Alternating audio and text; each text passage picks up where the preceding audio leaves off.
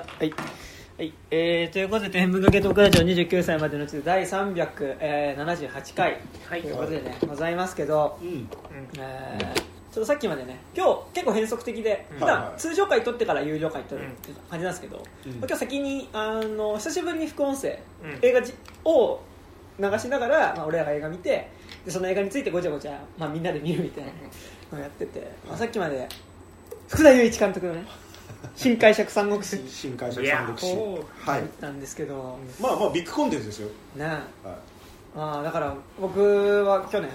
一昨年だよ。い、2020年じゃなかった去年か。うん。映画館でよさうん。かかるたびにネバギバっていう。それにすごいこう見るたんびに青筋を立てていたわけですけど、どこの？ね、いやなんか、まあ、しかもね初めて映画も福田一は初めて見ました。辺ねそう。あ、うんその吉彦とかねそういううん、ドラマドラマねはまあ見てたけどのやつね。そう。でもなんかさあのすごかったね。なんか2時間近く本当にネバギバのテンションだったね、そうね。じゃあなんかそのまあなんとなくわかるじゃん、まあ、福田雄一の感じいや吉彦とかもなんとなく見てるし、まあ、その見なくてもさ、まあ、たまに見てるなんかその今日から俺はとかそのテレビでかかってるのとか見ても、まあ、あのテンションなんだろうねって思ってたし、まあ、まあそうなんでしょうと思って見始めたけどまさか本当にあれしかないんだって。だってそうね普段はさ終わった後になんかちょっと半分お酒とか飲みながら有料版でその副音声とか撮ってみたいだからさなんか割とまあテンション高くうん。見てられるしさ、なんかこうおみたいななんかすごいなんかこんなシーンあるんだこの映画みたいなゲラゲラってなってたんだけどさもうそういうのでもねただ怒ってるみたいなだからねあのあとなんか喋んなきゃって思うんだけど映画の中で全部ツッコミも入るの。なんかもううんなんかえとか言っちゃってみたいなのが全部そんなセリフねえだろみたいな。なんかあのうわだからすげえ間延びした間でなんかやるみたいなことをだあの、ね、あの LDH のねあの岩田た武則とかが来てガンちゃんがねやってきたの。毎回すっごい間延びした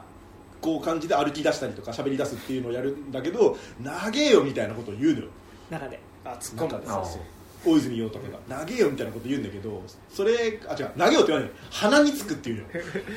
でで鼻につくかつかないかでこっち怒ってるわけじゃなくてその間が長えってことに対して怒ってるからなんかそのツッコミももうちょっとずれてるんだけどでも本編で突っ込まれちゃうからこっちはなんかあ、まあ、突っ込むために今やってんだねって言って。えでもそう水曜どうでしょうファン的にどうなんですいやだから地獄でしたね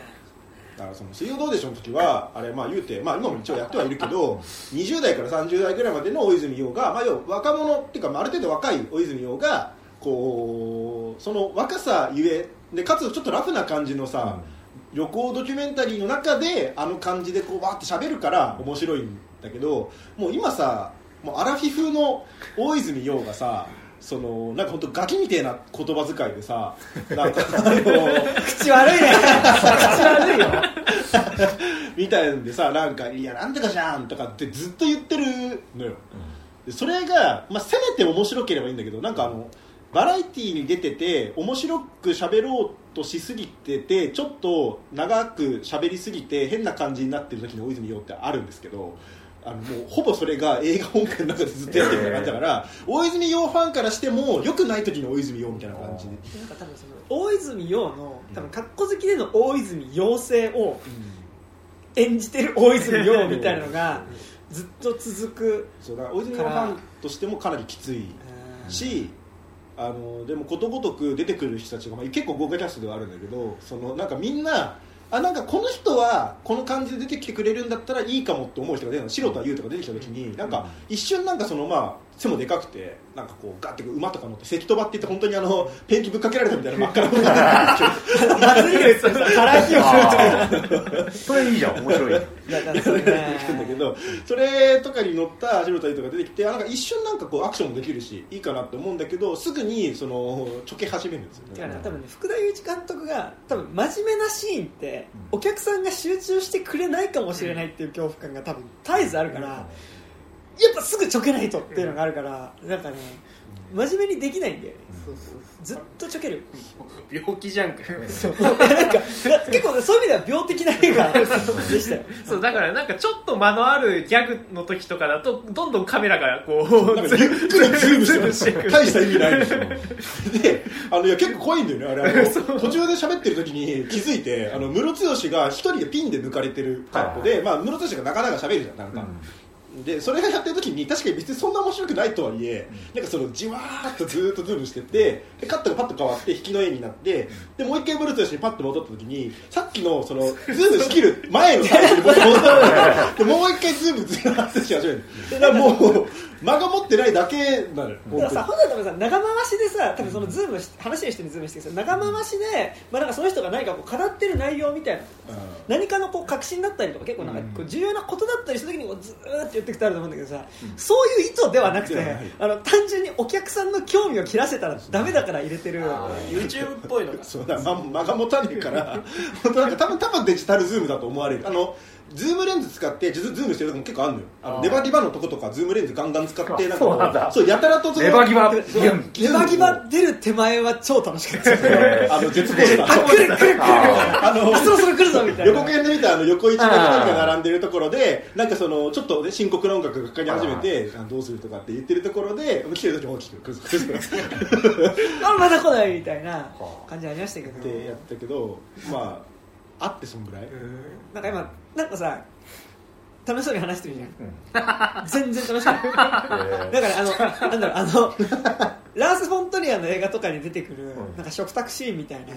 感じ、ザースポントリアの食卓シーン。だからあのメランコリアとかハネケとかメランコリアとか出てくるようななんかああいうなんかこなんか気まずい。収録の場がね。う気まずい食事シーンみたいな。で一応まあ有料版なんで有料だから有料版のあのー副音声会は一応その映像でもう撮るっていうスタイルでやってて絵で撮ってるからまああギリギリそう僕らがどんな表情で見てるかとかをまあ一応見てくれればまあなんかその反応は分かる。そうまあまあ無音とはいえねまあなんかどんなこテンションなのか分かるじゃない。それなかったら マジで無音の時間がすごい長いのへ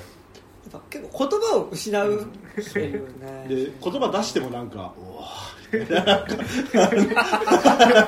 耐えられなくなったみたいな音がなるだけなの。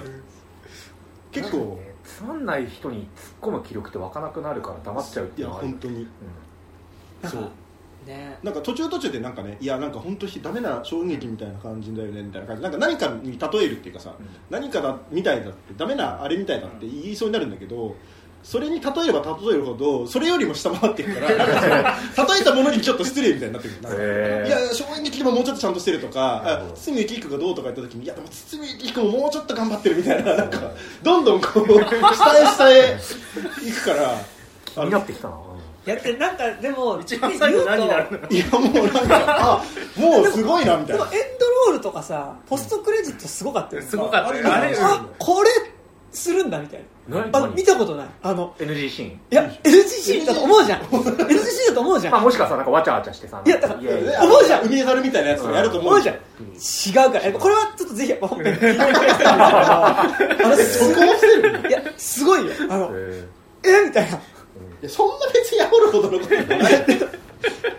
いやでもさあのポストクレジットのさあのシーンえっていさあの結構でも俺割とポストクレジットの概念自体を。まあね。だってえそういうことなのっていう。ポストクレジットってそういう使い方するもんなんだっけっていう。なんか何何？多分ポストクレジット的なものを多分やりたいがために無理やり入れたものなんだと思う言っていいと思うけど。ホーリーマウンテン的な？いやそそういうんだったらいいじゃないですか。いや別にいいんじゃない普通に。いやいや、まあ、だってそしたらよかったよ。もうみんな普通に。普通に。有料番組に入んないんだそれが有料版っていうかあのねね何？アマプラかなんかで買ってみるよ。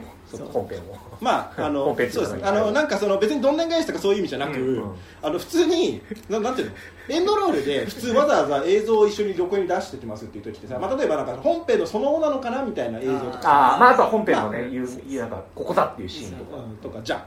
そうじゃないっていうもうね不誠実すぎるっていうね。あすごいみたい。なあなんか。分かった。あ言うなよ。じゃじゃあ何？本当のその三国志の人たちの写真。やそれはいいじゃん。そんなもんあるわけねえだろ。あないの？そうない。ない。ない。ない。だからあのええええ聞いてくれた話とかそうそうそうねでもさ三国志のでも俺逆に俺三国志の本当のなんかそういううん。なんか絵巻物の絵とかあそこで本当に出されたら俺結構国際問題 まあちょいちょいね問題になりそうなところあの白田優に対して外人顔っていう。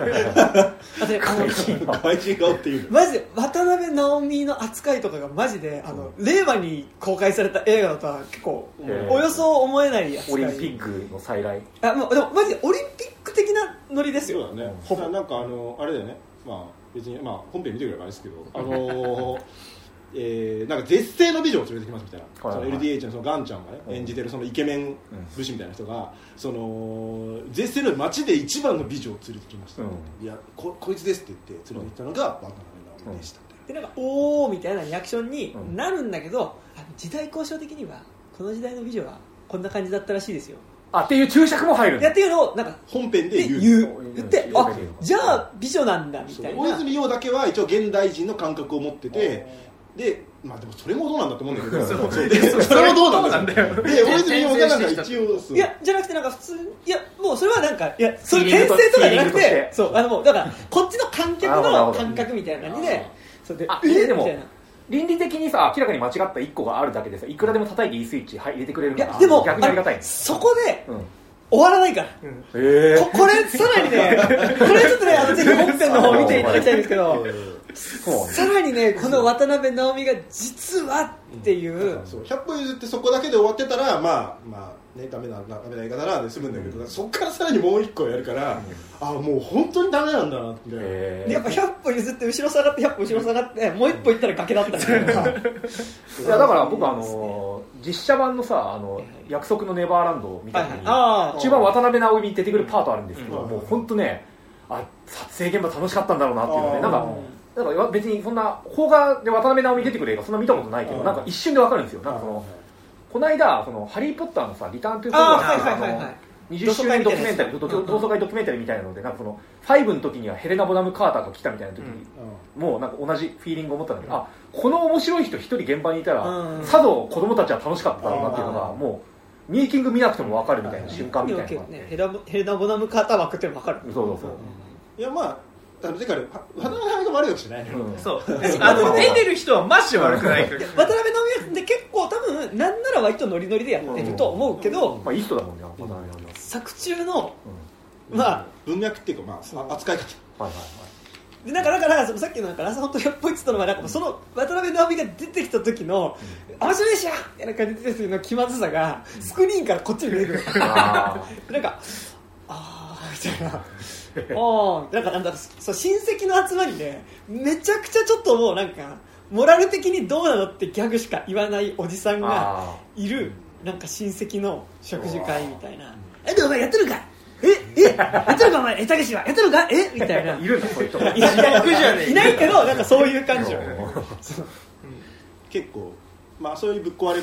映画ではあったので。でなんかなんかさ漏れ伝わってくるその福田雄一映画の、えまあ、特に大作系？はい。の銀玉とかさああいうののなんか評判ってさなんかそのちゃんとしてるところはちゃんとしてるけど、その合間合間に福田雄一的コント空間があるみたいなさ、まあ言われ方を感じで聞かれてたんだけど、うんですらなかったから、ちょっとあるんだけどねアクションシーン。ちょっとは2シーンぐらい。あの白田優が初めて出てくるところとあと ガンちゃんのがうん。なんかこううん取り残されたなんかこううん。偉い人の奥方を救出しますみたいなのの手前はちょっとある。うん。あるんですよね。まあそうですね。まあ関戸番面白かったですけど。まさか今の時代に関戸番ってて本当にこんな真っ赤な競技違うけどさなんかボートレースの CM とかでさ出てくるさなんかこう色が塗られたさなんかあのーボートとかさうんなんかこうそういう感じの色合いでしたよねなんかあの逆さって感じのあ本当に言ってんの？多分本当に。多分嘘いや分かる。さすがにいやだから CG っぽい馬じゃないのよ、うん。もう本当に絶対馬として、編集で色乗せてんい？やーでもそこまでねなんていうの？CG で後から色のせるっていう感じの色味っても見えなかったピンクひよこほどマジであこれただペンキ塗っただけじゃねえかってひどさじゃないけどなんかあのブリあじゃあ、毛染めてたらそう突撃してくるじゃない？でも毛染めとかで多分ちゃんとう。ん、ヘナクリームカラーとかね。とかでやってそう人体に害のないみたいな。まあわかんないもしかしたら CG で後から頑張って色変えたのかもしれんけど、まあ、でもそこにそんなに金かけたんだったらまあちょっと見上げた根性だなと思うけどなんかもう金のかけ方がおかしい面白いことになるよね、まあセットとかちゃんとしましたけどね。まあ、途中でだんだんもうあの何が面白いのか感覚が分かんなくなってあのなんか三国志自体のそのあの要はレッドクリフじゃないですか言うたら。よしクライマックスとかもレッドクリフなんですまんま、だからなんかそこのくだりだけ聞いてるとなんかちょっと面白いみたいな、だからこっちの面白いのハードルがどんどん下がってくるから比較的ちょっと面白そうだよ。あ割といいんじゃない？みたいな。なんかあ矢を10万本集めなきゃいけないって言ってそんなの無理だっていうけどあえでもこれそっかレッドクリフどうやってたの確か同じくだりあったなであそっかそっか敵軍に矢を撃たせてそれを回収したから10万本集まる。そうだっためっちゃ面白いじゃんっていうのを思うんだけど、まあまあいやもう三国志本来の 三国志型の面白いだけだしかも 矢を回収する云々もちょっと真面目にやるとあやべちょっとちょけないとお客さんの集中切れちゃうってなるからなんかその必ずそこでちょけるみたいな。そんなに真剣には別にそこはやらないなんかその矢をこうこうさ船に打ち込む作戦をされた側の対象であるなんかそのそうそうあの小栗旬がね。が「なんだよ!」みたいなことを言うみたいな。ので回収するからそんなに上がるようには取られてないんだけどただその起きてることだけ抜き出すとあのね、あの敵軍がなんかその火を放ってどうこうとかで風向き的に絶対こっちに火が行きますって言ってこれいやでも風がこっちから吹きますみたいな。あそうだな面白いみたいな。なんか俺で結構忘れてたからなんか見てる最中3回ぐらいあなるほどねって言ってんだけど何がなるほどねなのかなんかなんだか分かんないみたいな。歴史の教科書でなるほどねって言ってたけど。なるほどね。ってだけで別にその新解釈三国志の新解釈たるところじゃなくてもともとそういう話だよねの部分に感心してるみたいな。なんかさなんか YouTuber っぽいっすじゃん。うん。なんか YouTuber とかだとなんかでもそこのなんか急にカット切り替わるリズム感みたいなさ、うん。あるじゃん結構さ。リズム感がね、うんあるから。でリズム感とリズム感で叩き込む情報量みたいなのあるじゃんあのでも基本的にテンポがその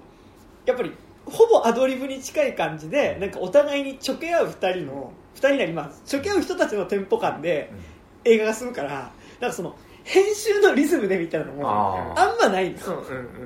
まあ撮り方的に多分スタイルが多分複数カメラであの一連やらせてそれをまあアップと引きのまあフルショットっていうかまあえっ、と正面からまあ、マスター ショットみたいなやつを1個とプラス、まあ、あのそれぞれの顔の抜き。でそれを多分一連で何回もやらせてその中で一番面白いところを使うみたいななるほスタイルなんで。ど居酒屋じゃんいやだから、うん。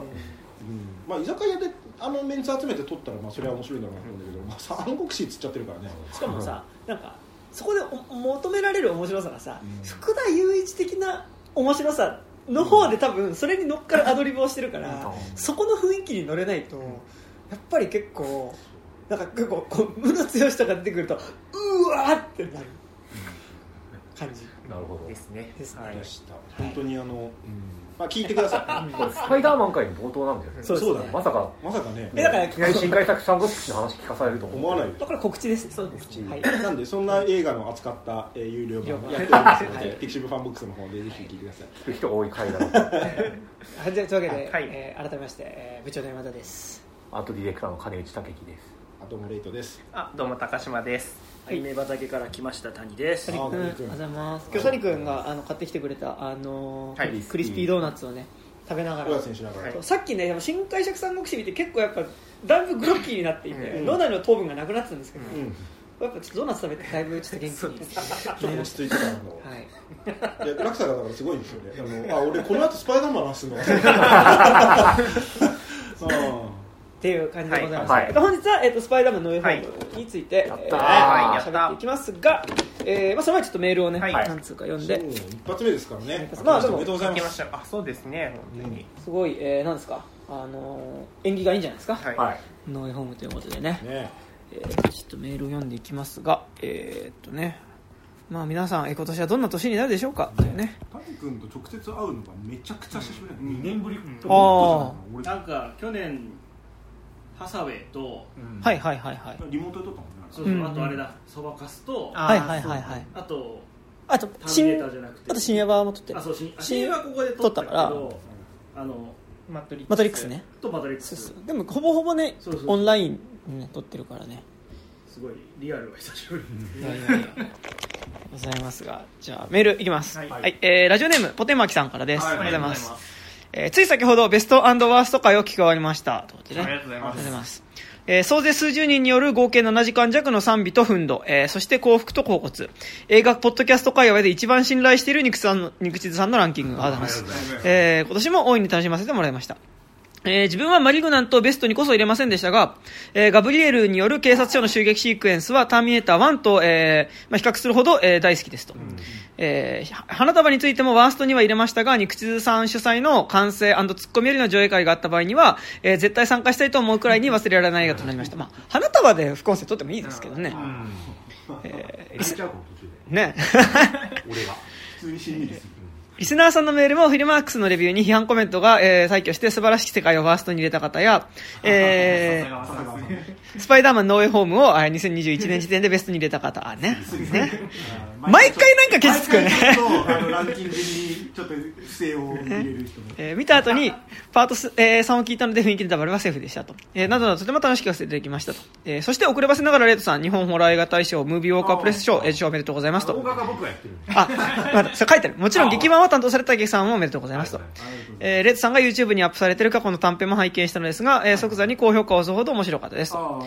えー撮影でも見た心霊スポットから友人が帰ってこないにもかかわらず、えー黙々と編集作業をする彼の姿は本当に恐ろしく、この嫌なホラー映画を撮った人の映画を早く見たいと体がうずいています。えー続報を期待しております。まあ何かしらの形で公開されると思いますので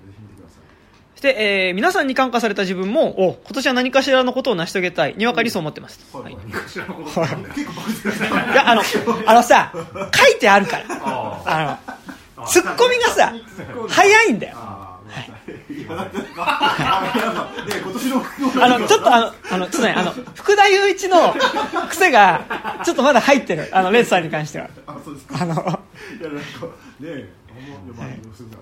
にわかにそう思ってます、えーにわかにそう思ってます。えっと、まずは、えー爆笑問題カーボーイでメール採用されること。あね。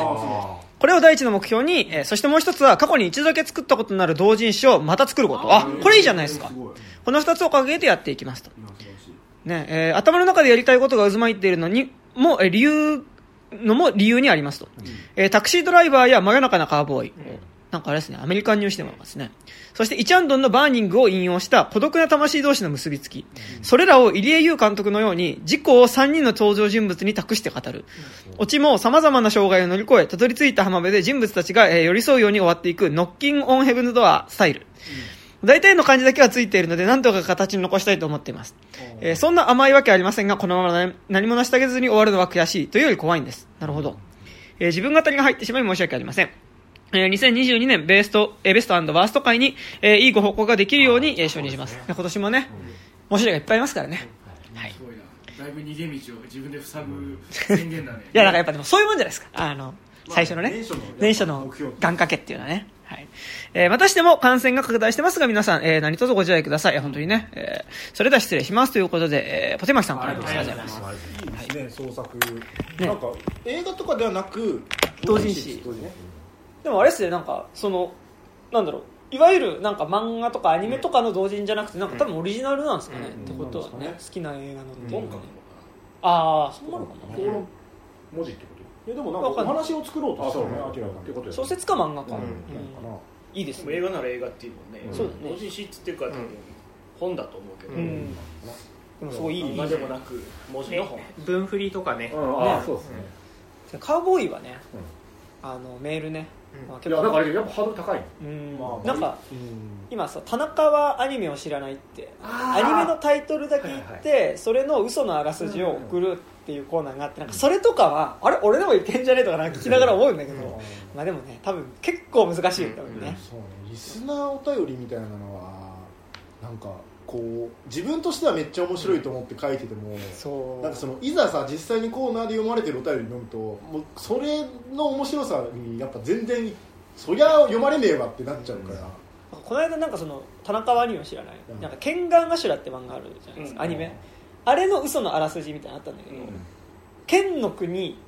剣を使う剣の国の人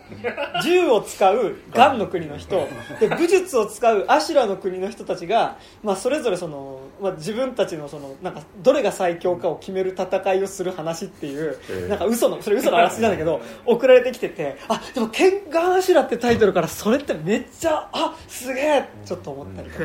してまあ、ある意味ましたちょっとクリエイティブそうそうそうそう。なんかでもあの田中アニメを知らないは結構本当にラノベとか書いてる人とかがうん。なんか送ってきたりとかしてて。なるほどね。そう。ねまあ。まあちょっとね読まれたらぜひ報告してください、はい。なんだなんだろうね。こういう方がええだから顔声で読まれました。俺普段聞かないからあー。アクション問題なんて。かそうね。でもなんかポテマキさんって名前でカウボーイを送ってたら僕はカウボーイ聞くのでうんなんかおおっていうのはねうん。あります。いや俺だからポテマキさんで覚えてるのはなんかあの「スター・ウォーズ」のはいはい。ローグワンの公開前かなんか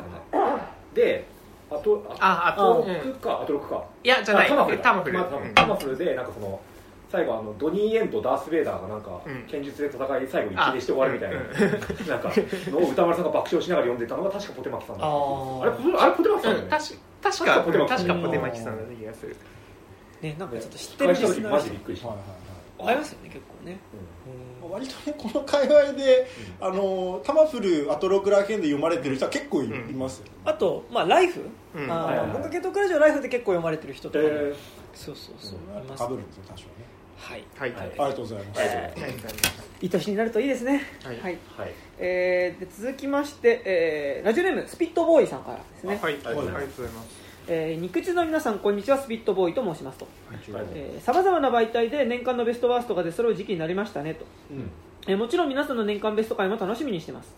えー今年はある作品がベストに上がっているのを見るたびに心がざざわついてしまうのでこの気持ちを吐き出したくてメールを送らせてもらいました、どういうこと？えーその作品なのは「プロミシング・ヤング・ウーマン」なん。だ見てないや、えーここから先はネタバレを含みますのでまだ見てないならこのメールを読むのはやめあ やめようか。いやまあみ見るからできればネタバレ避けておきたいんだったら一旦ちょっと見た後に。今後読む。今後み見ます。俺は見ると思まあ見る。俺見たよ。うどうだった？どうだったって言われてもそれそれねはいじゃあちょっとままあまたうん。でも見てなくても来月には読みます、うん。っはいはいはいていう感じで。あの忘れないようにだけしなきゃね。はい、あのスピートボーイさん。あのでもちゃんと今覚えてる。途中で止めるって初めて。あんまないよね。普通リスナーのための。頭だけで「あそれでちょっとかネタバレ食われてる。けど」あんまないパターンですけどね。え事前に見ないの？メール。あまああんまり見てない。はいということでねございますね。はい。えで次メールねラジオはどこにあるねやばいこと書いてあったらどうすんだよみたいな最初褒めち入りから入ってれば読むでしょお前そんなことない次。あとは次えっとサハルさんからのメールなんですが、えっとスパイダーマンの感想書いてあるから、いあらすじ読んでからあはいはいはい行きましょうそうですねはいじゃあそろそろはい行きますじゃあ本編、はいというわけで、はいえー長らくお待たせしました、えー今からスパイダーマンの上本部のはいえー最初に言っておきますがこの番組はめちゃくちゃネタバレを あっさりするのでそうね。えーこのまだスパイダーマンノーウェイホーム見ていない方、はい。マジで悪いこと言わないのでこっから先1秒も聞かないでさっさと映画館行って見てからこの先聞いててかあの多分メールの時点で多分入ってくるともう思うんで100%ネタバレっていうかねもうあらすじの時点でけ比較的結構ね、まあ、警備のネタバレとかがいっぱい、てかまああのそうまっさらな気持ちで極力見た方がいいに越したことない、ん。はい、ぜひ見てくださ、はい。いはい。えーと公式サイトからです、えーピーターがスパイダーマンというだという、えー記憶を世界から消すために危険な呪文を唱えたドクター・ストレンジ。その結果このユニバースに、えードッグオーク、えーグリーン・ゴブリンエレクトロサンドマンリザードといった強敵たちを呼び寄せてしまう、はいネタバレ。えーマルまあそこはまあ。えーマルチバースが現実のものになってしまったのだ。彼らがこのユニバースに同時に存在するだけでも危険な状況にストレンジはピーター MJ ネットに協力を求め彼らを、えー各々の、えユニバースに戻そうと試みるが次々とスパイダーマンに追い、えー襲いかかるヴィランたち。その脅威は恋人の MJ 親友のネットさらにはメイおばさんたさんにまで、えー最大の危機にさらされたピーター。このユニバースを守り愛する人たちを守るために彼に突きつけられる選択とは？という。感じです、なるほどまあまあまあネタバレは別にないですよ。予告編で一応明かされてるあそうそう確かにね。グリーンゴブリンとかも出てましたからね、出てます。全員一応ヴィラン今回登場するヴィランに関しては、えっと、一番最初に出たトレーラーの時は、えっと、ドッグオークはまあ元から発表されてた、で、えっと、その後、えっとエレクトロも出てくるっていうことは一応分かった。サンドマンとか出てなかったもともとあのええっと、最初のトレーラーの時は出てなくて最終ファイナルトレーラーの時点でグリーンゴブリンからサンドマンから全員いるっていうのが予告で出てきてはいあもうほぼ全ヴィラン出るんだはいはいはい。っていうなるほどなるほど。っていうのですごいね世界で一番見られた予告だっていう、うんへえあそうなんだ。いや半端じゃないそのやっぱその期待値を背負って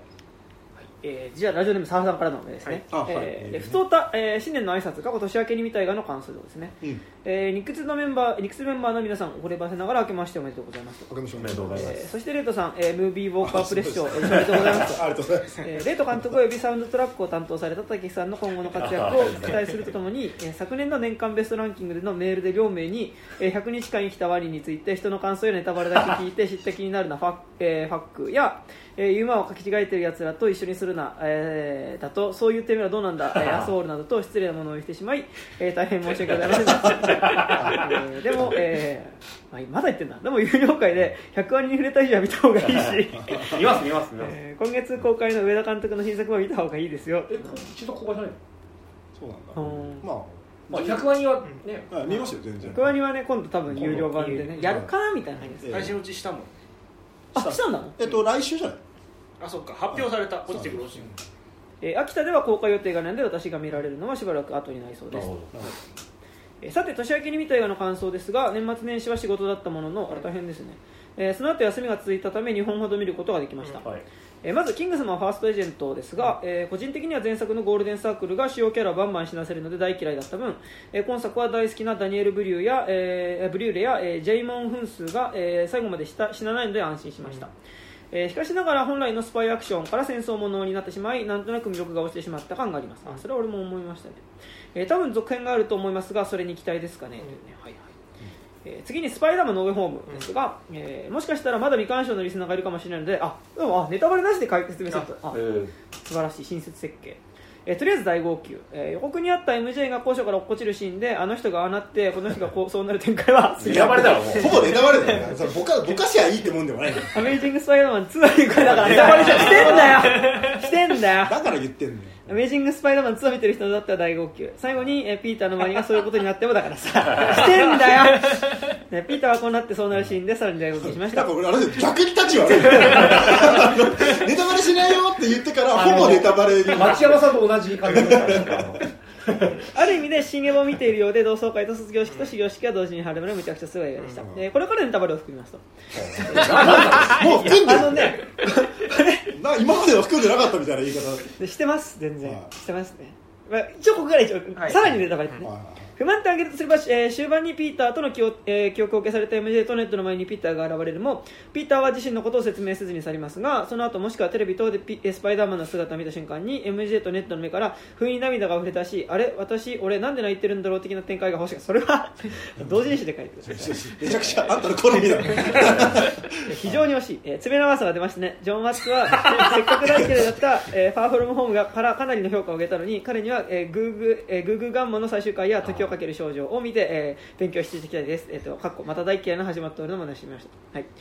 PS、えー、2021年のニックス神回を挙げるとすれば、えー第360回、えーオールドで高島さんの最初のファック発言から始まった、えーあそこは時間の流れが早いから回数的にやえーいや、えー時間の流れが早いからあの濃度がなどの下ネタの流れ、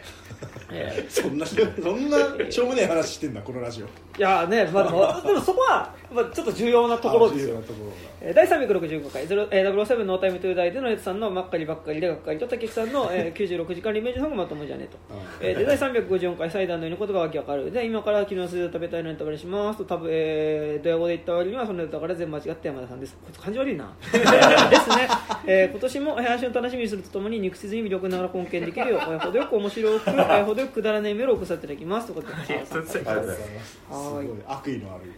なんかあれだよねなんかさネタこれあの何も言わずにネタバレするっていう悪質じゃん。でさ、まあ、これからネタバレしますって言ってネタバレするのはさまあ親切じゃないですか、でこれからはまずネタバレをしませんって言ってネタバレをした後にネタバレをやる人って結構悪質度高いと思うんですけど。ちょっと気をつけて勉強していただきたいですね、あえてねえーはい。まあというわけで、ね。ノーエホームで、はい。ございますが、ノーエホーム。はい、はい、はい。はい。の話。いやーもうどっから話したもんかですけど、まあもうでも多分この話を先にしないことにはもうあの話が進まないから、まずこの映画におけるみんながネタバレネタバレって騒いでる部分。はい。はい。はいについてちょっと言いたいんですけど、うんい。いですかそこから始めて、はい。まあ、要はこの映画における最大の、えーサプライズ、うんまあ、サプライズとは言いつつ元からその公開前から結構噂はされてた。し、まあ、見る前の段階からみんななんとなくもしかしてざわざわざわの感じもあったし、実際本編見始めると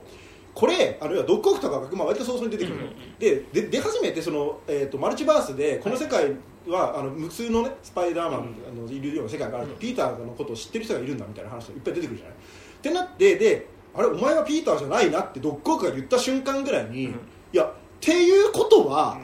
これ要はその出てこないことには 話話が進まないくなるよねっていう、要はあのこれでドッグオフがそのことを指摘しないで、普通にピーターはピーターとしてねあの、うん。トム・ホランドのことを接していたらあまあそういうねいろんな世界からやってきた別ヴィランとの戦いなんだと、今まで演じた同じ人が演じてるけど違う人なのかなみたいなうん。気持ちで見れるんだけど、じゃなくてお前ピーターじゃないなって言うから、っていうことはじゃん。うんで、まあ、実際のところこの映画の、まあ、中盤以降から、えー登場するのがもうトビー・マグワイアとアンドリュー・ガーフィールド、まあまあ、すなわちサム・ライミ版のピーター・パーカーおよびアメイジング・スパイダーマンマーク・ウェブ版の、えーピーター・パーカーの2人が出てきて、えーまあ、ポータルを開けてあの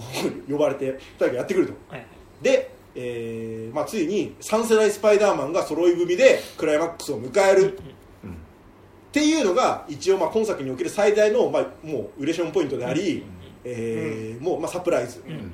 であり、まあ、ドラマ上もめちゃくちゃ一番重要な仕掛けの部分であるっていうところなので、まあ、あのみんなが一生懸命隠そうとしてるのは、まあ、そこです、でもあの正直あのサンタさんはお父さんみたいな。ま あでもさではあるんだけど、まあ多分そうだろうなっていうのは、まあ、ほぼ思ってる部分ですよね、うんあれさで言ってなかったんだっけ？公式で。言ってないんですよ。なんかこれ。トム・ホランドがさ言ってない。自撮りでみんなスパイダーマンのやつ撮ってなかった？言ってない。やってない。本当に、へー。やってなくて。あのトム・ホランドでも。え画像見た記憶があるんだよね。やってなくて、あのアンドリュー・ガーフィールドも配信で今度のスパイダーマン出るんですか？に対して悲しそうな顔をしながらいや出たかったんだけど呼ばれなかったんだ。あそうそう。それは知ってる。とか言ってたりとかするぐらい、もうあの今回のこの件に関してだけは大人が嘘をついてでも頑張って隠して、だって予告編であのサンドマンとグリーンゴブリンとかあのいヴィランが一斉にいてそこに、あのトム・ホランド版ピーターが一人で立ち向かってる予告なんですよ、うん。予告編って。うん。でも実際本編見るとそこには3世代の3人のスパイダーマンが一緒に立ち向かうっていうのって要は CG で消してるんですよ、あそういうこと？そすげえな。う予告編上からは完全に姿を消すように作ってまではいはい逆ローグワンみたいな。そう。かんだからだからそう あのローグは逆ローグはねあの前回のタイファイターがね。時にそうタイファイターみたいなことやってんだって言ったのはまあもうそういうことで。なるほどね。そう。予告編から消してでも隠し通したかったサプライズこれさスタッフにはばなんか主要スタッフ以外にはばればらしてないのかな？どうなんいやでもさすがにこのあさすがにシナリオに書いてないわけないからもう全員知ってた情報となるほどね。まあだからそこは多分結構明確にそういうさ多分観光例じゃないけど多分契約書とかも多分書いて、まあ多分漏らした場合には多分相当なね、相応の罰相当な。まあ世間的にもね、でも海外ドラマ多いですけどね、うんなんかその新シーズン配信しますよとかってなると、まあ、めちゃくちゃ厳密に情報のねそのだからなんかそこのサプライズがめちゃくちゃ嬉しいばかり。なんか見てる間さすげえ嬉しいんだけどさ、もうそれ合戦になってないっていうなんかその、うん。あ何？その冷静な自分もいるのよ。いや。いやいやこれ結局サプライズ合戦とか、うん。その会社の権利を超えられたっていう、うん。なんかプロデュース面でのサプライズをあの劇中に引っ張ってきてそれに喜んでるだけなんじゃないかって言いながら心は本当に泣いてるみたいなだからよくわかんない状態なんだけどこれちょっとあの今から「マンダロリアン」シーズン2のエピソード16の最後のネタバレをします、なんで？ネタバレがガンガン入ってくるしますよ。今からしますよ、はいえマンダロリアンエピソード問題ある人は5分後ぐらいに飛ばしてくださいね、シーズン、えっと2のじエピソード16エピソード16投資番号なんですけど、はいはいはいの最後って、えっと、CG で若返らせたルーク・スカイウォーカーが最後出てくるんですけど、あれってなんかその本当になんかそのスタッフ誰にも知らなんか主要スタッフ以外知らせないでなんかそそれ以外のまあ中堅スタッフとかにはあのプロクーンっていうキャラクターがなんかそのなんだろうあの制作総指揮のフィローニーが好きだからね。デイ・フィローニーが好きだからプロクーンが登場するよっていうの嘘をついてまでルーク・スカイウォーカー登場っていうのをかなりの限界例を出して隠してたって言ってなんか俺それあすごいあ偉いなと思ったんですけどこの間なんかその何、えっとプリクエルを僕見返したんですよ、スター・ウォーズの。でそれ考えた時にルーク・スカイウォーカーってあのマンダロリアンの時系列って生きてるから、まあ、出てくるのは合ってるんだけど、プロクーンってエピソード3で死んでる描写がされるん。ですよ、あの時代スターファイターに乗ってる時にオーダー66が発動して死んでるのが出るからだから逆になんかそのそれってなんかよくよく考えた時になんかそのそのルークっていう大御所のサプライズのためにプロクーンっていうなんかその、まあ、マニアこそ愛するキャラクターが本当は生き返ったんだ生き返ったっていうか死んでなかったんだっていうなんかそのそのセンシティブさをなんかないがしろにしてないとちょっと俺この間思って、うん。なんかそのなんだろう、えっと、そういうやり方していいのかみたいなちょっとなんか思っちゃったんですけど、うん。嘘をついてまでやることなのかな。っていうのが一個あります、はいそれまではまあわかるでスパイダーマンですが。はい。まあそう。だから結構やっぱお祭りではあるんですよ。だからすごい。うんあそのそうね。そういう意味で。なんかだしなんかなんだろうちょうど今30前後ぐらいにするとねやっぱちょうど侍版とか初めて見に行った映画「サムライミ版1」って人結構いるんですよ。だからそれを経過してきてるから、まあなんかそのある意味そこにけりをつけうん。けりをつけるっていうかまああ明確にはハッピーエンドで終わらなかった話に対して、一応まあなんかなんだ俺は同人誌的だと思うけど、うんに、まあ、そのハッピーエンドを準備してくれてるっていうのはなんかそのまあ正直俺らの世代にとってはお祭りだよねっていう感じはそうすごいする、PSP でさ UMD の映画を一時期出てて、はいもう多分やないんだけど、はいはい。版としても。それでスパイダーマン全部持ってて死ぬほど侍版とか見ててうん。あっていうその下地がある分さ、うんはいはいはい。もう途中からまともじゃないんだよね、うん。もう。感情がバグっちゃっててねでこんな景色が見れると思ってさ30何歳とかも生きてないですよやっぱ、ね、もうないと思ってるわけ。うんからもうそれが見れたっていうだけでてかまあだからあのまあなんだろう。この映画に対してなんかその結構ねまあ多分お話的に引っかかる部分があるとか描写的に引っかかるところがあるとか、まああの突っ込みたいところがあるとかの人は多分いっぱいいると思うし、まあ、これから僕もその話多分そういう人はまあいっぱいいると思うんだけどあのなんだろう。俺はもうあのそんなことでこの映画を語る 気にならないしあのもう正直そういうことちょっと言ってる人が見たらと突しにあのクソリップ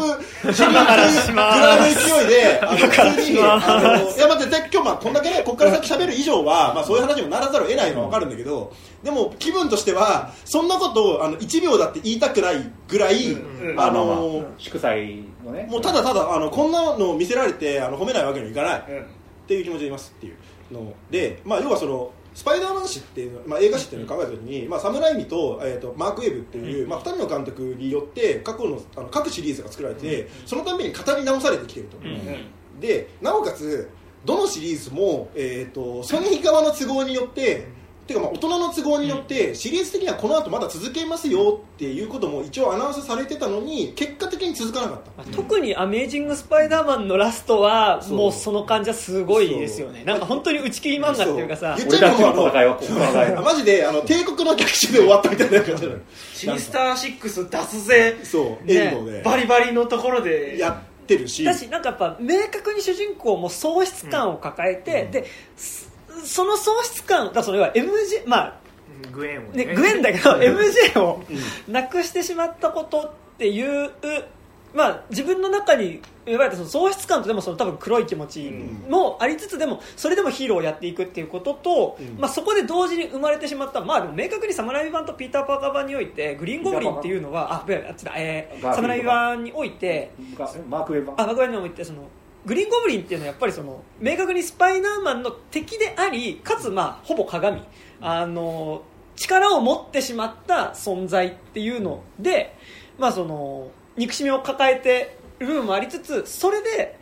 ヴィランになるかヒーローになるかっていうところでの合わせ鏡の部分って、まあ、特に侍版ってめちゃくちゃあったと思うんだけど、まあ、それにおける、まあ、そのグリーンゴブリンハリーが、まあ、最後立ち現れてあこっからじゃあそのハリー率いるヴィラン軍団とスパイダーマンの戦いになっていくのねっていうところで終わってるから。アメージングスパイダーマンアメージングスパイダーツーマンはね。ツーマンアメスピ2の先をもうポロポロでも劇中で語ってるだけでも、うんはいはいはい。ねあーあのとかちゃんとあるんだっていうね。僕も。もう殴って殴って憎しみで溢れてたよとか言ってあやっぱそういうことあったんだよねっていう。だからさそれは絶対あるはずだよねっていう。う。ん。でも見れなかった。見れなかったし、もう諦めてたの、ん。諦めてたのにここに来てそんな描写をいただけるなんてあのもう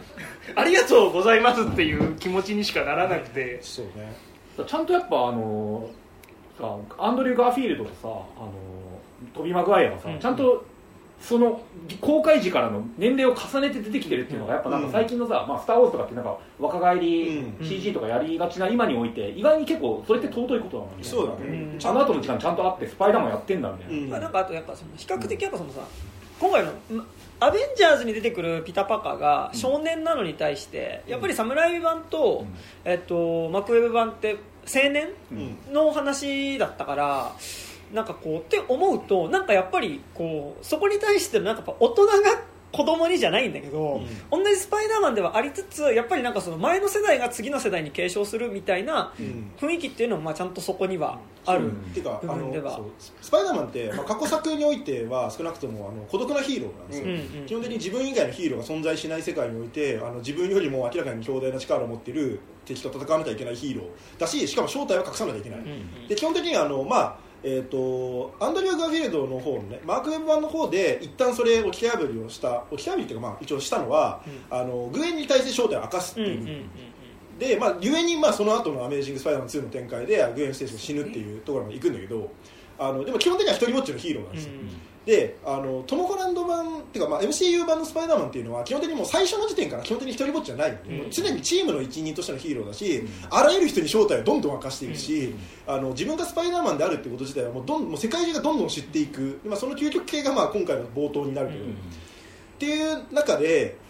今回あの中盤以降から、まあ、またちょっとこう一人ぼっちのヒーローに近い状態になっていった時にそれをか分かち合える相手っていうのは、まあ、もう自分自身っていうかそのうん。ピーター・パーカーしかいないっていう。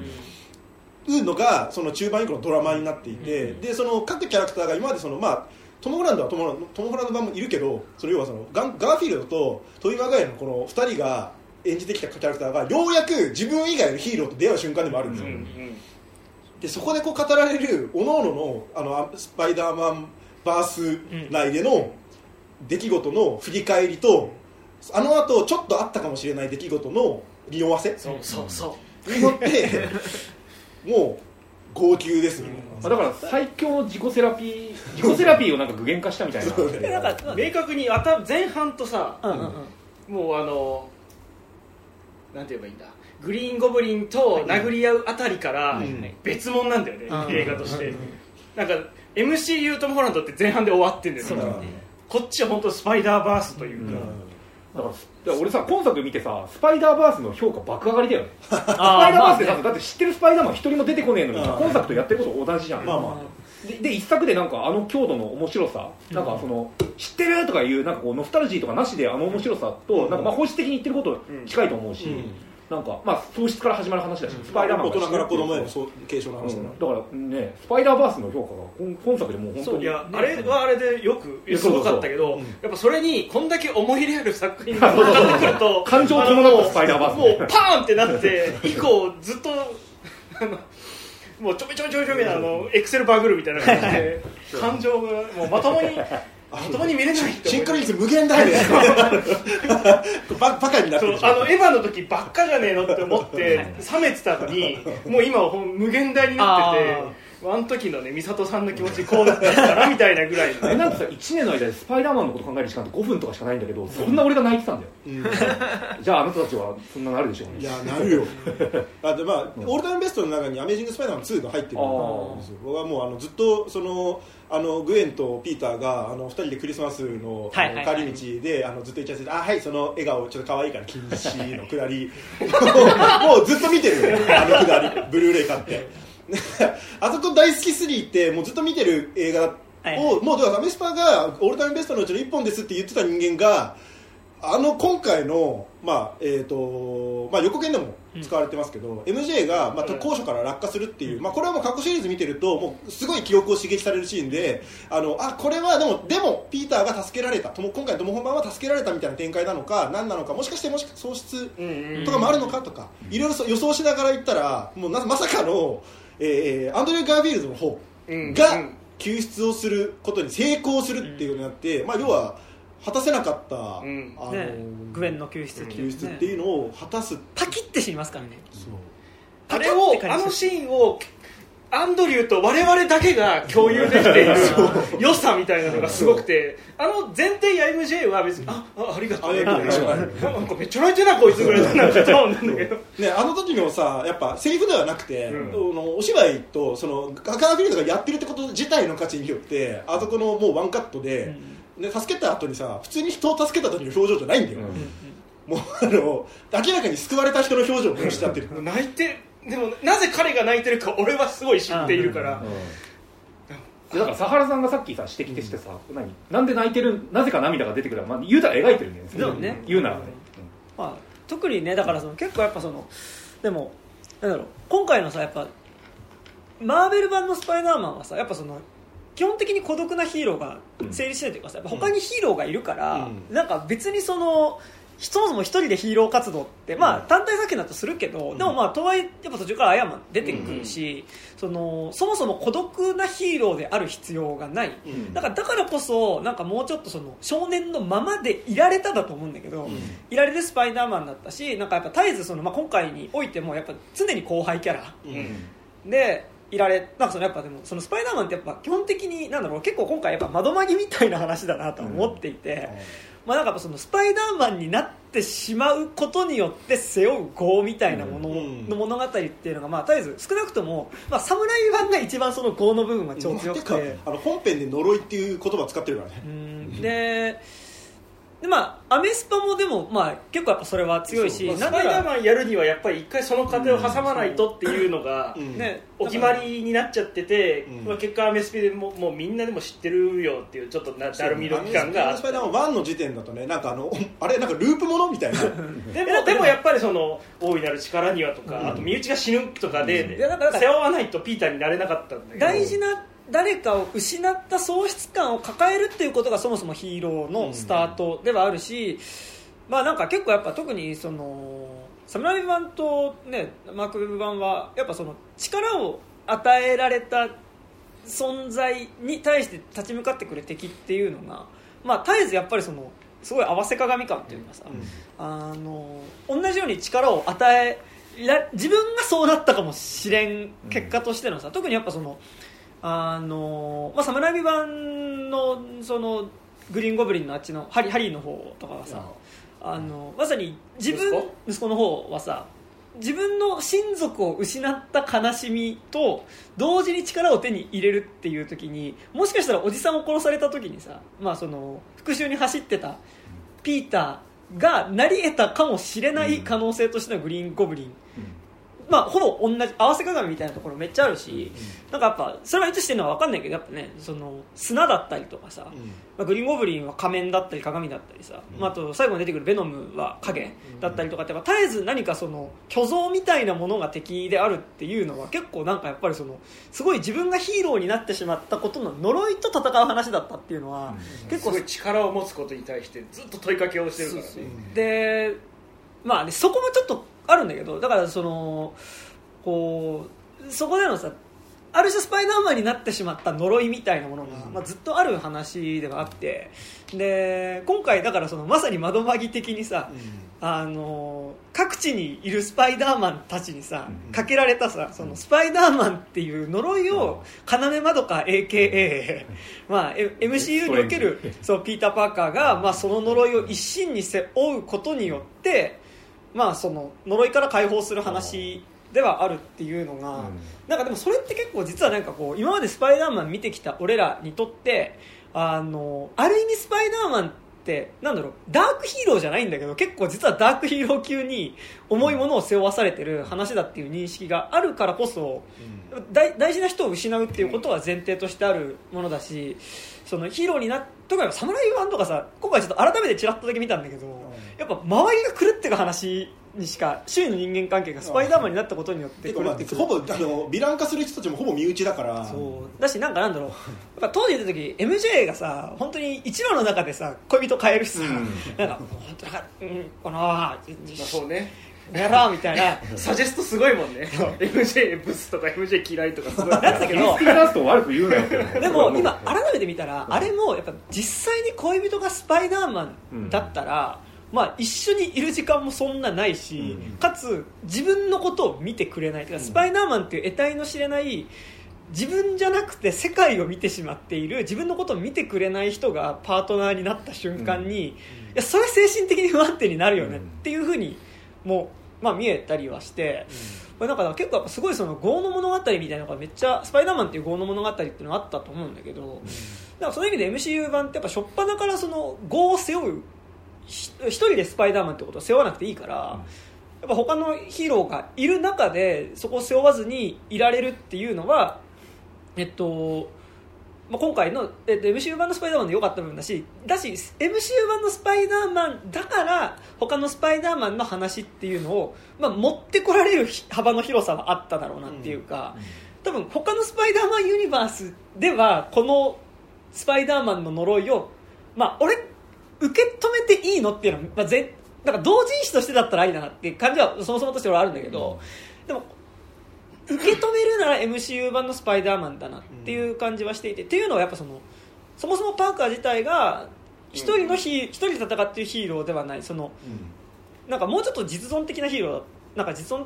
そのなんだろうあの侍版とかってヒーローであることとはみたいな、ん。自分がヒーローであること力を手にしてしまったことによってかったんでしょ今回はずっと。そうそうそう、うん。でなんかあんまりそこで自分がスパイダーマンであることの悩みっていうのを結構内省的に悩む話ではあんまりなかった、うん。なんか侍版とかってアクションとかしてるけどでも実はあれ割と内省的なアクションというか、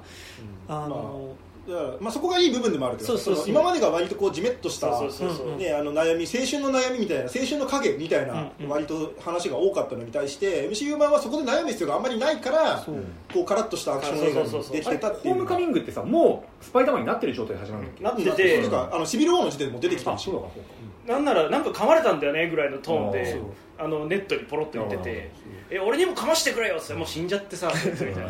だからネット力だよね、まあ、常に軽くいられたスパイダーマンだったと思うから、なんか逆にでも今回そうでいられた分のツケがうん。一気に来る話。ここに来てオリジンになったと思って。でそうなんかでもオリジンになったってことに対して俺シリーズ的にいいのかっていうのはちょっと思う部分は、まあまあね。うんわなんかこの先どうやって出していくんだっていうのは気にはなってたけどでもずっと頭の片隅にあった結局アイアンマンからもろもろ引き継いでるから、そう。うん。こいつめちゃめちゃなんかいろいろ持ってんじゃんに対してのうん。アンサーにもなってて、そう。ねでなおかつそのニューヨークで誰にも正体を知られずに、あんだけすごいアイアンスーツともどきスパイダーマンになってたところから、あの自分で手作りの衣装で、クラシッククラシックスーツね。になっているっていうことへのアンサーとかうんが全部できててここでオリジンになってるっていうところがうん。ね今今まですごいと思う今までのシリーズ的にその、まあ、貧乏であの誰からもそのそんなにこう見られることのないようなあのその普通にピーター・パーカーとして生きてたら誰からも顧みられることのない存在なんだけど、スパイダーマンである瞬間っていうのはすごい力を持っていてあの街のために戦っている人みたいなものだったのが今回のピーターは基本的に、まあ、MCU の一部として存在しているから、まあ、最初からアイアンマンと一緒に戦ったりもするしアイアンマンの能力とか、えー技術とかも全部手に入れていて、あのずっと戦っている時に、なんていうかこう、まあ、MCU スパイダーマンではあるけどあの俺らのその見てきた過去作のスパイダーマンらしさっていうのは基本的にない。うん。で、まあ、それがゆえにあの新鮮でもあったんだけど、あのだから今回はあの俺はあの、えっとスパイダーマンであのスカイフォールやったみたいなあ感じ、うん。あのある種こう先祖返りのの気持ちよさっていうか、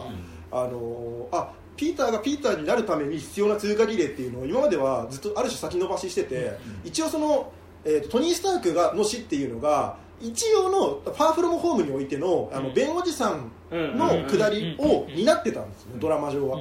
だからああれを要はエンドゲームを経てようやくピーターの物語っていうのはある種そのスパイダーマンの軌道の方に乗るんだなって思って、なん。なら自分も一回死んでるわけだしそう。聞いてるから、だからこれあの劇中時間では67年経ってるんだけどあのピーターの年齢自体は2個ぐらいしか経ってないっていう話なんだけど。そう。で思ってたんだけどあの、まあ、ただその大いなる力には大いなる責任が伴うのくだりって一度も今パニックが指をさして それそれそれ。下りっていうのはまあずっと一回もやってきてない、で、まあ、トニー・スタークが言うセリフではないわけ、うんうんうんトニー・スタークがその大いなる力の大いなる責任について話すっていうのはおめえが言うなって話 マジでおめえなでも一応アイアンマン1は責任を取る話にはなってるでもさ、ねなんならだって今までの MCU 版のさ、スパイダーマンってさ、ほぼさ、あの、アイアンマンの責任をそうそうなんだよ。取り取り続けてきた大いなる力の部分がアイアンマンで 大いなる責任の部分が おめえが言うなって話だかみたいら。な話だったのが、まあ、今回、あのーまあ、これもネタバレになりますが、えー、名誉おばさんの死によって、まあ、今まで多分俺の知ってる限りでは原作においても名誉おばさんが死んで、えー、と名誉さんが大いなる力に大いなる責任を伴うっていうふうに言うっていうのは多分ないはず。なんだけどあのそれを名誉さんが言うと言った瞬間の死亡フラグ感すごいんだけど、で,、あのーでまあ、実際死んでしまう、で、あのーその瞬間に、まあ、要はその大いなる力には大いなる責任が伴うまあ、そのシリーズ屈指のなんて言ったらちょっと映画史に残る名台詞の一つうん。みたいなセリフだと思うんだけど、このセリフっていうのはあの分岐点になってて、あのピーターがスパイダーマンになるための分岐点、でそのスパイダーマンになるっていうのは言ってしまえばその大いなる力っていうのを持った瞬間はまだスパイダーマンじゃないくて、あのここに責任が伴ってるっていうのをあの、まあ、ある種の呪いでもあるんだけど、言われた瞬間にあの自分はちゃんとスパイダーマンとして生きていくっていう。風になることによってだからそこがあのグリーンゴブリンだったりとか、他のあのヴィランになったやつらとの,、あの決定的な違い、あの一言があのかけられてたかかけられてなかったにかによってスパイダーマンユニバースにおけるヴィランとヒーローの差っていうのがついてるみたいな、いやだからさあの瞬間にさ、なんでジョン・ワッツ映画なんだみたいなさそうだからジョン・ワッツのあのスパイダーマンじゃない作品が2作しかないから、はいはいはい。コップカー例えぐらいしかできないけどああなんかさあジョン・ワッツあなんかその何？コップカーみたいなああいう中小規模の映画早く撮ってくれよとか思ってたけど、うんうんこれだみたいな。ジョン・ワッツありがとうみたいな。なんかあの何？その何？あの MCU にかまけてんじゃねえよって言ってた俺が、うん。ここであここでジョン・ワッツだみたいな感じがすごいして。すげえ一貫してるうん。あのー基本的に大人側にかけられたなんかこう子供側への呪いみたいなこう話っていうか、あの大人側が子供をし、まあ、ちょっとこう虐げるっていうか、うん。あのあある種の圧をかけていって子供側が成長していく話をずっと撮ってて、まあ、でけえポリスカーには、ね、友達の重傷 友達の被弾を伴い自分でどうにかするしかないみたいなさとかあの姿がね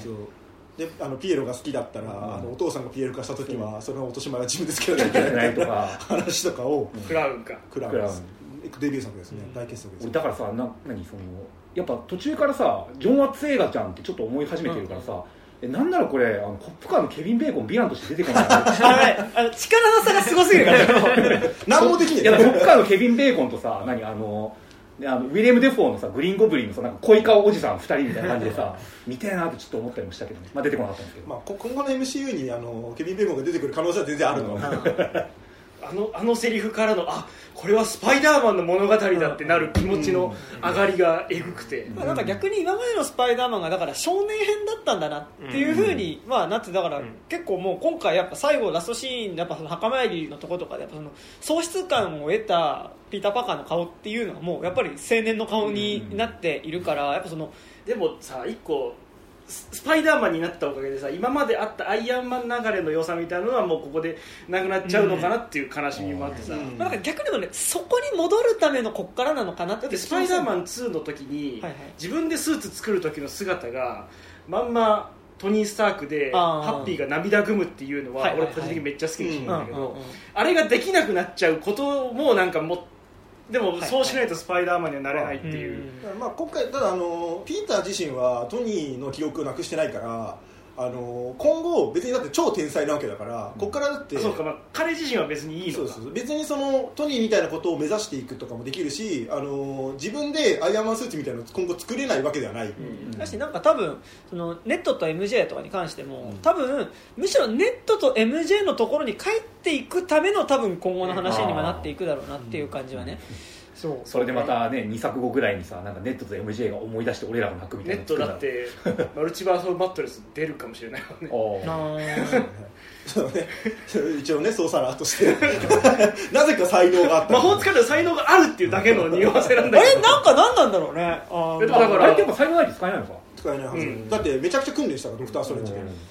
やでもだからさいやさすがにあそこはさ物語の妖精すぎるだろうと思って あそこら辺からあの僕そんなにスパイダーマンに、うん。あの思い入れないから、うん。結構引いた目で見てたんだけど、あそこで急にもう結構距離ができちゃった感じ、あうん。それありならもういいやみたいな、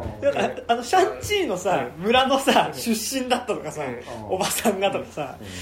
まあなんか後付けはねいくらでもね。うんできそうではあるけど次めちゃめちゃ戦うかもしれない。でもなんかだからねそうでも今回だからでもある意味さその意味でなんかそのまあ疑似的にスパイダーマンの概念が消えた世界うん。になるっていうのもまあ超窓マギっぽい気はしていてまあ窓マギも結局スパイダーマンのまあ概念は消えてるだからスパイダーマンのそうかだってことスパイダーマンはがいるけピーターパンがどこいつ誰だろうで。でなんかなるだそのっていう記憶が消されるっていうところもなんか含めてなんかやっぱこう、うんスパイダーマンであることっていうのを一心に彼が背負うことによって、他のユニバースは救われるけど、彼自体に背負わされたものは多いっていうね、なんかでも穂村ちゃんとね弟しか覚えてないみたいな。マロかマロかみたいな感じで。ピーターってさ何この子また想像上のお友達よみたいなのが自作あたりに入るんじゃないですか。なんか いやいや。どうせやっぱでも結構背負わされすぎじゃね？今回のピーター・パーカーっていう気はまあ。いやでもやっぱなんかその、ちまあ、終盤のさあのうん。うん3人のピーター・パーカーのさなんかもう会話シーンさもうしつこいぐらいあるじゃん。もう、全ピーター・パーカーの心のケアになってんじゃんこれうんみたいなさ。あのおじさんター1ピーター。2そう、うん。おじさん2人がさこうなんか背中をゴキってやるさシーンのやたら長いダラダラした感じとかさ「You are amazing」とか言うところとかさしつこいけど嬉しいみたいなさなんかこう。そうなんだよねそう。そうそう。話の流れから考えたら絶対にあんなに尺取んなくていいけど もうファンはもうずっと泣いてるから、だからあの2人のスパイダーマンもそうだけど、アイアンマンのうんものも結構背負ってはいて、うん。でそれはなんかもらったものでもあるけど、うん。同時にやっぱりそのなんかなんだろうあの今までの「アメイジング」と「サムライミ版」が割とそのスパイダーマンである内政の物語だったのに対して、なんかもうちょっとその MCU 版のスパイダーマンが戦ってきた相手ってなんか内政じゃなくてちゃんと外にあるもの、うん。うん社会の側にあるものだった、まあそれスパイえっと作中的にはアイアンマンが生み出してしまった社会状況うん。でもあるし、でも実際の社会状況とも全然リンクするようなヴィラン。で要はあれって大人が作ってきてしまった負債をさ、うん。支払わさ支払わされる若い世代うん。でもあるじゃん。結構その、うん。今までの MCU 版のピーター・パーカー自身が、だからその意味でなんかアイアンマンでももらからもらっ背負わされたものでもあるしかつ世代的に上の世代から負債を渡されちゃってる世代としてのピーター・パーカーもいると思ってて、なんかそこにさらにスパイダーマン2人分の負債が来るのかって思うと、結構負債って感じじゃないと思うけどね。いや俺は全然あれなんかそのあいつらも俺どどっか別の自分が同じ感じでこうやって孤独に戦ってるから孤独じゃないっていうなんか、あー。そう感じだからラストのさあの雪雪のさ、ニューヨークをこうなんかこうバーって行くシーンあれなんかすごいあのスパイダーバースの前半部分とか思い出して、うん。すげえ泣けたんですけど、うん。なんかあれで俺は全然昇華されてると思う、なんかいや要はピーターがスパイダーマンであるってことをこのように知っている人はピーター自身しかいないうん状態だから、あのーおそらく、えー、と別ユニバースのあのアンガーフィールドとかトビー・マグワイアとかのあのやつらはお互いのことをぜ多分認知している状態で、まあ、終わってるし、あのーなんかこう自分以外のスパイピーターも同じように戦ってるんだったら自分も戦えるっていうラストでもあると思う。うんうんからなんかあんまりなんかその全部の物語がそのトム・ホランド・ピーターにこうギュッと凝縮されて終わったとかっていうよりはあのなんか各物語はそれぞれの物語に帰っていったんだけど、うん。あの MCU 内におけるピーターの物語っていうのはここから本格的にちゃんと始まるみたいな、だからなんか辛いのは自分だけじゃないみたいなのをすごい認識できたからすごいなんか受け取れたからね。そうケアになってるっていう。それぞれの物語に帰っていけたのかっていうところはあって、うん。はいはい。なんかそのやっぱ今回、まあ、分かるけど、分かるかって思うのがやっぱりそのヴィラン性の排除っていうのは、ね。まあ、ある部分ではあって、でも確かに、うん。サムライビ版って今までのスパイダーマン映画って確かに単純化するとてかそうだよねっていう感じがするわけ。ですよもとも要はその何かもともとものすごい悪い感情があったキャラクターがそのヴィランになったわけではなくてここもよく考えると窓巻きだね。だから割となんか性善説っていうかさうん。もともと人間自体は悪ではないんだけど、うん。そこに偶然ものすごい力っていうのが与えそのなんだろう、まあ、そのブリーフシードが黒くなっていっちゃって。弁護士さんを殺した人でさえ、うん。あの悪意で殺したわけではなくて、あのもう金を奪って逃げる途中の焦ってる時に仲間がぶつかったことによって偶然引き金を引いてしまったっていうことが、まあえー、と動機で悪はなかったんだよ、みたいなで俺はただ娘に会いたいだけなんだっていうサンドマンとかね、なんかだからその基本的には割とそのなんだろう。人間自体は悪くない。んだけど悪い人間はいないんだけどそこにその偶然事故でものす全部事故なんだよね。全部ほぼ事故で、あのまあ、自分で人体実験したやつとかもいるけどでもまあそうなるとは思ってないでやってるからね、あのまあ、うなぎプールに落ちちゃったとか。次にだからあのヴィラン。人間のね。そう多分ヴィラン全員集めた時のトカゲ人間のビジュアルの間抜け具合すげえなって 思ったんだけど。まあなんかその結局その全ヴィランっていうのが結局その悪意を持って自らを強くしたキャラクターっていうのはピーターバー、えー、とサムライ版とアメージングにはないなくて、でなんかだからそのぐ力を手に入れてしまったことによってそこでのやっぱ凶暴性が増大されて中にあったちょっとした憎しみだったりとか嫉妬心みたいなものっていうのが理性が利かずその、まあ、そこに対して暴走していくキャラクターであるっていうのがあるから、まあ、今回の、まあ、スパイダーマンにおいて、えー力を奪うっていうことがイコールでそのキャラクター自身のヴィラン性みたいなものを、まあ、取ることだっていうのは、まあ、なんか分かるし、まあ、なんかそこはそうなんだろうなと思いつつ、まあ、ちょっと引っかかる部分はあるはあるんだけど、まあ、それはそれ置いといて、なんかそのでも同時に俺はなんか特に「サムライ版」とかは話としては結局そのピーター・パーカー自身もそこは同じ。普通の人間だけど、そこに力を手に入れてしまったことによって変わった人物ではあって、でそこに対してなんならやっぱヴィラン落ち常にしそうになっている、そのやっぱ弁護士さんを殺されたっていうことによってあの町弁護士さんを殺したんじゃないかっていうやつを街中に2回人殺すつもりで戦ってるそう。あいつは。で復讐のために街をさまよってるっていうのがある中ででも同時に弁護士さんからもらった言葉っていうのによってヴィランに落ちずに済むっていうのがあった時になんかやっぱ俺特にその侍未版とかにおけるスパイダーマンの物語としての話、うん。まあなんかテーマとして俺は思うのはやっぱりそのほぼヴィランとスパイダーマン同じでただその力を手に入れた時にそのそこに対してどうそれをそこで暴走せずに自分でいられるかっていうところの話、まあ、そのその力を持った上でどういうことが行えるか、あの憎しみに負けずに済むかその自分の中にある負の感情と負けずに済むかの話だし、特にやっぱ侍未版の最後なんて、まあ、ほぼ自分と戦う話じゃん。その自分の中にある憎しみ。俺3見たことないんだよね。あ実は。3はもう要は そのベノムなんだけど、はい。まあ、そのベノムが結局そのピーター・パッカーに張り付いて、うん。でもうベノム身にまとってると、スパイダーマンスーツオン・ザ・ベノム超強えみたいな。やべえみたいな感じで。スパイダーマンですねで着てるとだんだんそこでどんどんこうややべえけどなんかムカつくぜみたいな。あ超強いけどなんかムカつくぜみたいな、憎しみの感情がどんどん着ていくことによって、まあ、その増大していってあこれこのまま着てるとやべえなってなって、脱ぐんだけど脱脱いだその憎しみ自体が、まあ、別の宿主を探して、まあそのまあ、スパイダーマンに恨みをうん。持っているエディ・ブロックなんですけど一応。まあ。今回一応ね来てたからね。一応ねで、まあ、そこに取り付いてだ結局ほぼそのまあ侍版の最後は、まあ、ハリーもそうだけど、まあ、その自分自身が憎しみに負けた場合こうなったであろう姿と戦う話になっていてなんかって思うとなんか今回ヴィラン性をなくすってことって多分俺「さよならエヴァンゲリオン」じゃないけど、さよなら全てのヴィランってするならさよなら全てのスパイダーマンとそれはセットじゃなきゃいけない気はしていて、その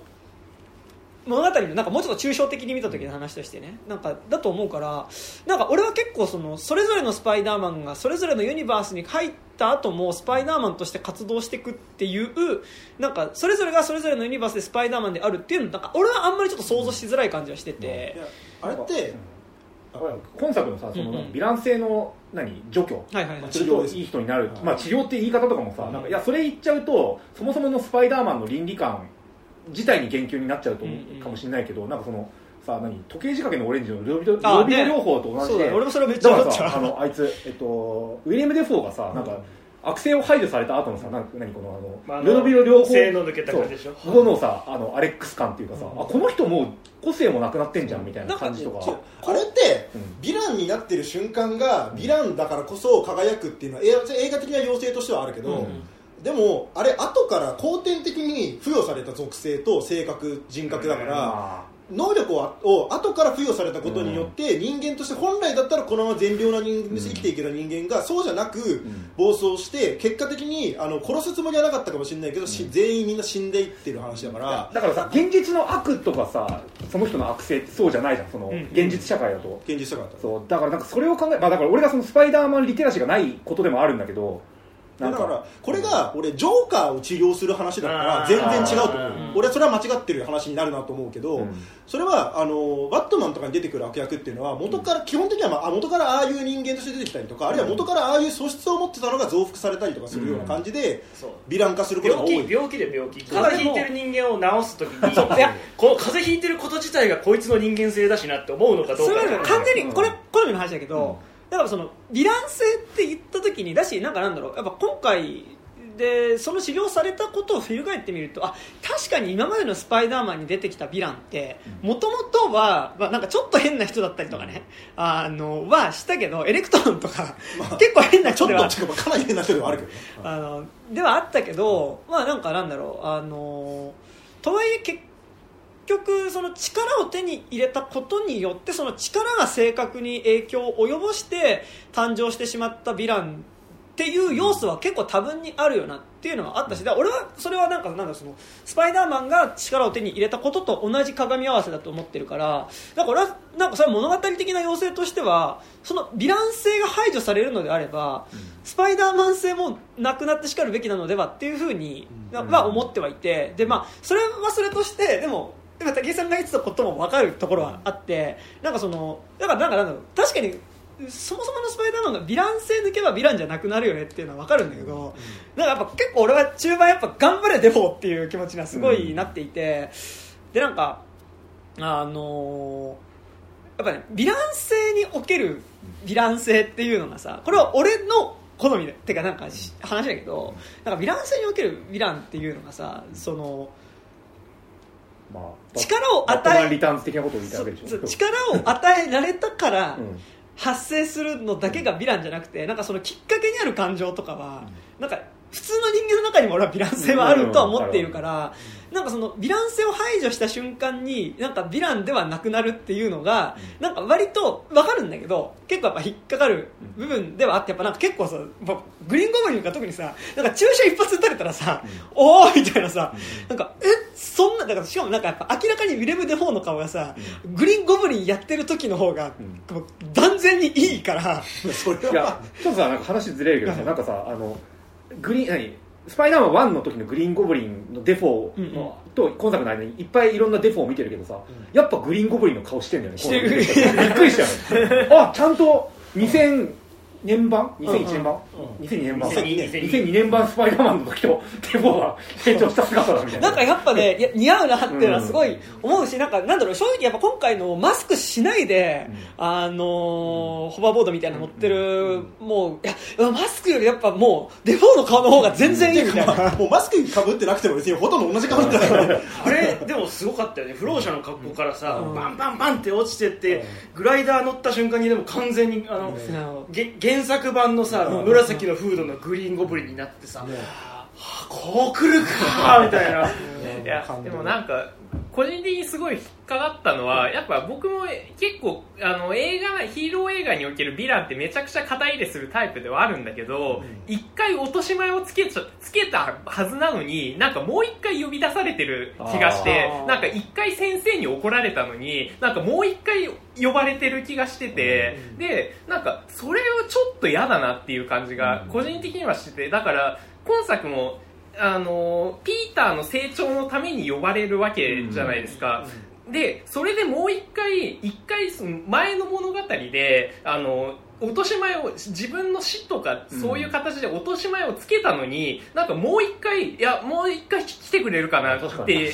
呼ばれてそれでもう一回いやお前って悪なんだよ。いや知ってるよっていう。俺そこはなんかむずい気がしてて、なんかそのまあでもちょっと前提としてあるのがピーター・パーカー自体はそのスパイダーマンのシリーズを全部一応その各ヴィランとの戦いを終えた後のピーター・パーカーが来てるけど、ヴィランはそのその倒される前の状態で来ているっていうのがさなのに年取ってんのっておかしくないみたいな。だってさ、うん。あのサノスの指パッチンから生き返った人ってさ成長はその5年前のままで戻ってきたわけじゃん、まあなのにさその死んだあ何？マルチバース別のユニバースで死んだ人がなんか別ユニバースに復活した時にちゃんと20年年取ってるってなあ、だよあのね、えっとドッグオークに関してはうん。CC で若返らせてて、あそうなんだ。そうだから一応あのげほぼね2の時に見てるとほとん。ど変わんない姿でウィレム・デフォーに関しては多分若返りを拒否した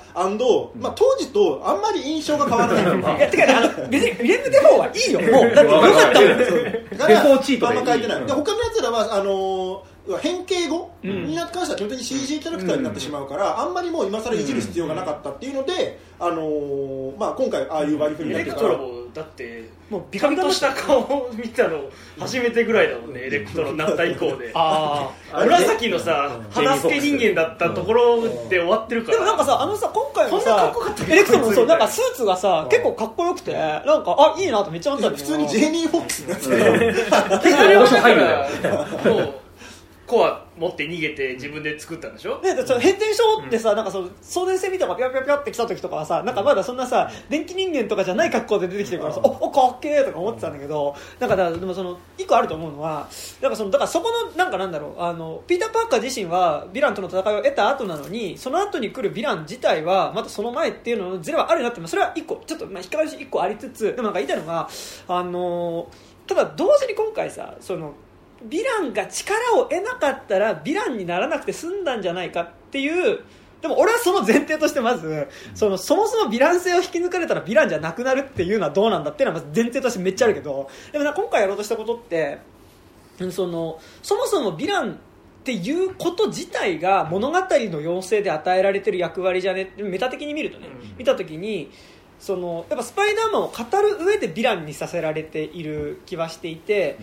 やっぱそのヴィランって役割の話じゃん、うん。物語における。だからあなたはヴィランですって役割を付与されていて、まあ、ここはでもまあ別に谷君いるからじゃないけどマジでなんかこうノイホーム見る前からおそらくエウレカみたいなことをやるだろうなとは思ってたんだけどその要は敵役だったものっていうのが俺役割だったじゃんっていうところの話かなとは俺は思っていて。をやると思ってたの。そうそう。でなんか行った時に、うん。なんかヴィランが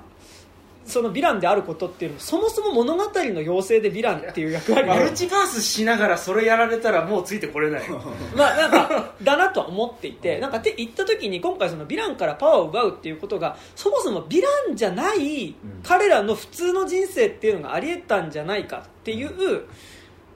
意味でのなんかそのヴィランっていう役割自体から解き放ってあげることいやでもだった気もするんだね。そそれやるんだったら、めちゃくちゃ嫌嫌だというか、うん。すごいなんかあのせもうヴィランとして立ち上げたんだったらその責任を一貫して取るべきだと思うんだよ。だってさこれなんかもうさ本当に何悪性とかさ何、うん。悪事を働いてしまった何人とかのそのはここまでの話になっちゃうけどさそれやるんならさ何そのヴィランになるに至ったとこにいて過去改変とかだったらわかるよ、うんうん。わかるけどその悪事を行った後のその人の悪性を抜くってそれはまた別問題じゃねっていうのがすげえあって、はいはい。いやちょっと待ってでもなんか解釈としてまあもちろんね、そのヴィランをうん完全にその悪行自体をなかったことにするのは、まああのねまあ、少なくとも MCU 内においてはあの過去改変は基本的にできないことになってるから、まあ、やらないし、ん。まあ、それとも物語倫理的にもあんまりやるべきじゃないことだな、まあ、やる今後やる可能性はあるけど、であの今回の治療の話って別になんかそのこの人は悪い人間だったからその悪い部分だけを取り除いてあげれば良くなるっていう意味の話っていうよりは、うん。今までの各各作品における物語っていうのがこの人がヴィランになったことによってめちゃくちゃ苦しんでいて、で最終的には死んでしまうしかなかった。っていうことに対してそれは結末として、あの戦ってこの人をどうにかするためには殺もう死ぬしかない殺すしかない状態になってたから、もう今までの問題全て死で終わってた。のに対して要は彼らをもう一回戻せばそのまま死ぬっていう形で責任を取ることになって、まあ、それはまあある種の正しさなのかもしれないけど、もしかしたら彼らから力を除いてあげれば死ぬっていう結末だけは避けられるんじゃないかっていう、あの改めての問いかけだし、あのだから別になんかその悪性を取り除けばこいつらはヴィランじゃなくなるからそれでハッピーだよねみたいな話じゃなくて、死ぬとか殺すっていう解決しか今まですることができなかった物語に対してなんか別の可能性をみあのつけるっていう意味の物語だから。でもそうすると、じゃあスパイダーマンお前はどうなんだっていう話にスパイダーマンの話っていうのも分かるんですよ、それは鏡になってるのは分かるんだけど、でもスパイダーマン2、あのササムライミ版スパイダーマン2で力を本当に失う展開が一回ある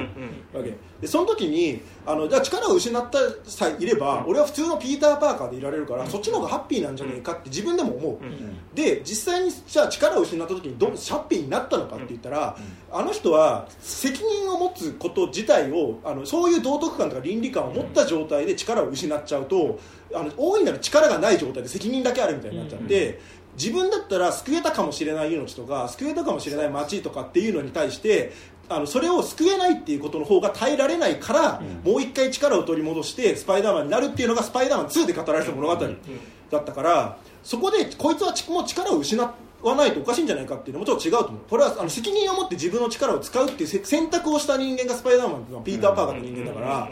ピーターはどんだけ呪いでそれが自分によって自分が苦しめられようとも人を救うっていうことの方を選んでる人間だから、あなんか僕が引っかかるのは、そこに対してその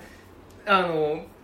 スパイダーマンが圧倒的な善の善あの善の立場にあのめちゃくちゃ立ってるのが、まあ、そこが、あのいい部分でもあると思うんだけど、うん。なんかその時にその悪っていうものを考えた時にあの今作とかって正しい立場から結構、あのそこからもうあの一段下がヴィランっていうものがあの一段下の段階にいるっていう感じに思ってて、でだからそこに対してなんかあのヴィランに結構肩入れてしまう人間からすると、はみたいはなんかあの本当にあの説教しないでくれるみたいな感じで、いや俺は死んだんでいいんだみたいな、なんかあのそういうその天の弱な精神みたいなのが見てる時に出てしまって。死ぬぐらいなら治ってみたいっていうところで始まったけど、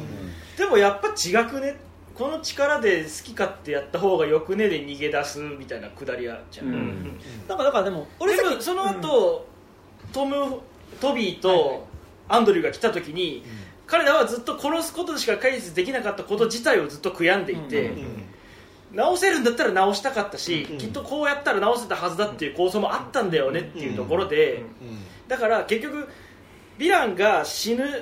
っていうことは、まあ、まあそこでヴィラン自体は死んで終わるんだけど、スパイダーマンたちも悔いとしてずっと残っていたから、そこを解消させてあげている。いやでもうん。そそこはもう、余計なお世話だ余計なお世話だしその責任はやっぱあの負うべきなんじゃないのかなとはすごい思うんですよ。ヒーローやってる上ではやっぱそこの責任は負うべきなんじゃないのかなとは。まあ、あとなんか思うのまあ、同人的なっていうところだとはそう思うけどね。俺はだから同人だったらうん。いいなっていうのは結構なんか同人で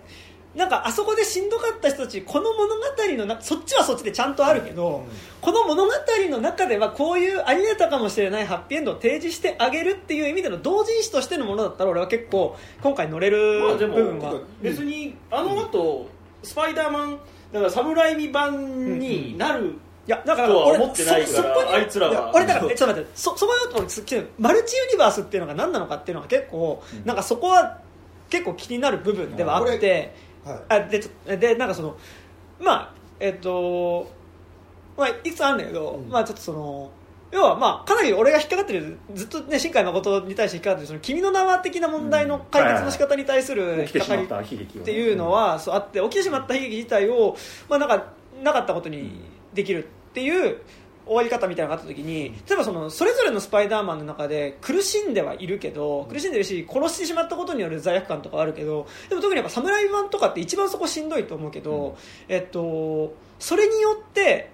なんなら親友も失うけど、でもその前に、えっと、彼が死ぬ前に一瞬やっぱその親友との間のわだかまりっていうものってそこでの和解っていうのは確実にあり得たわけ、うん。だからそれはえっと、そもそも彼がスパイダーマンになるならない以前のところにあった自分のお父さんは、えっと、出来が悪い自分よりも友達のパーカーの方を愛しているということに対するやっぱり絶妙な嫉妬心みたいなものだったりとかっていうことも含めてその後彼がまあその父親を失いグリーンゴブリンになってしまいでその親友がスパイダーマンだったことに気づいたりとかなんなら自分の恋人を取られてしまったっていうことに対する憎しみみたいな恋人はもうそこ含めなくていいよ。いや、まあ、まあ、ちょっと吹かせてくれや。で、まあ、なんか、あの、そこに対して、こう、最終的にでも、最後、その、死ぬ直前にあったコミュニケーションみたいなこととか、そこで確実にでもあっただろう出会いみたいなも、えっと、そういう感情みたいなものも、まあ、おそらく今回の改変によって消えてしまうだろうっていう気はしていて、いやしないしない。しないんですよ。なんかあのそれアベンジャーズの時も言ってたけど、はいはい戻って何例えばサノス戻って殺しゃいいじゃんっていう回答に対して、そしたらサノスが死んだ世界線が生まれるだけで、俺の世界線では過去に戻ってサノスを殺したけどもう半分の人間消えてる世界が続くだけだっていうのがあるか、ら。らそっちはそして残るって話。よ。だから今回も、結局だからスパイダーマンサムライミの映画の軸がありつつ、一回 MCU 飛んで帰ってきてなんとなくこうメンタルが救われた大人になったピーターがいる世界が2つあるわけそっちの世界軸もあるからいいじゃんっていうことではそもそもなくて、だからそっちが両方あるからいいじゃんっていうことでは全然なくて、そもそもなんかそこでどっちにしろ地続きではあり得たかもしれないものがなくなってそれはさそのパラレルワールドであったからいいじゃんっていうのは、そういうなんか物語的なところではそれは言えるけど、でも実際はそれは失われてしまった時間軸、あり得たかもしれない関係性ではあると思うから。結構なんかだからそれがなんかなんだろう同人誌的なものこっちではこうでしたっていうことであればなんかその、うん。納得はできるけど結構なんかそのあそこですげえしんどい思いしたけどでもだからこそそこにあったコミュニケーションみたいなことっていうのは、まあまあまあ、確実に言えるよねっていうのは、まあ、その結構、今作でさあれ最後さ多分でもそれググリーンゴブリンとか生きたまま戻ったんだっけ？あの毒気抜かれて生きたまんまたおそらく、うん死んでない。1はスパイダーマン2002年スパイダーマン1のどこかのタイミングあでー殺されない。毒気の抜かれたあいつになる瞬間ががある。悪い夢を見たんだみたいな。いやまあ別に捕まったりするかもしれないけどね。だから結局ライダーで自分を刺すことはなくなるかもしれない。知れない。だから一応マルチバースに関してだけ言うと、これ設定上の話でしかないから多分今山田君が言ってる問題で別にそれによって解消はされないんだけど、まあ、さっき今谷君が言った通り基本的にこの映画の中のマルチバースっていう概念は何かある選択をした時にこっちの選択をしたバージョンの世界とこっちのバージョンをした世界っていうのが基本的に分岐しますっていう、で今までこれめっちゃややこしい話になるんであんまりししないけど あのドラマ版のロッキとかであの語られるんだけどあの今まではそれが起きないようにしてたから MCU 内においては一本のタイムラインしか存在しないだ誰がしてたの？あのそういう組織があるんですよ。外あの タイムパトロール世みたいな。界の外側にもう一人いるのよそういうのそう。分岐しないエターナルズ。そう。分岐しないもっとすごい人たち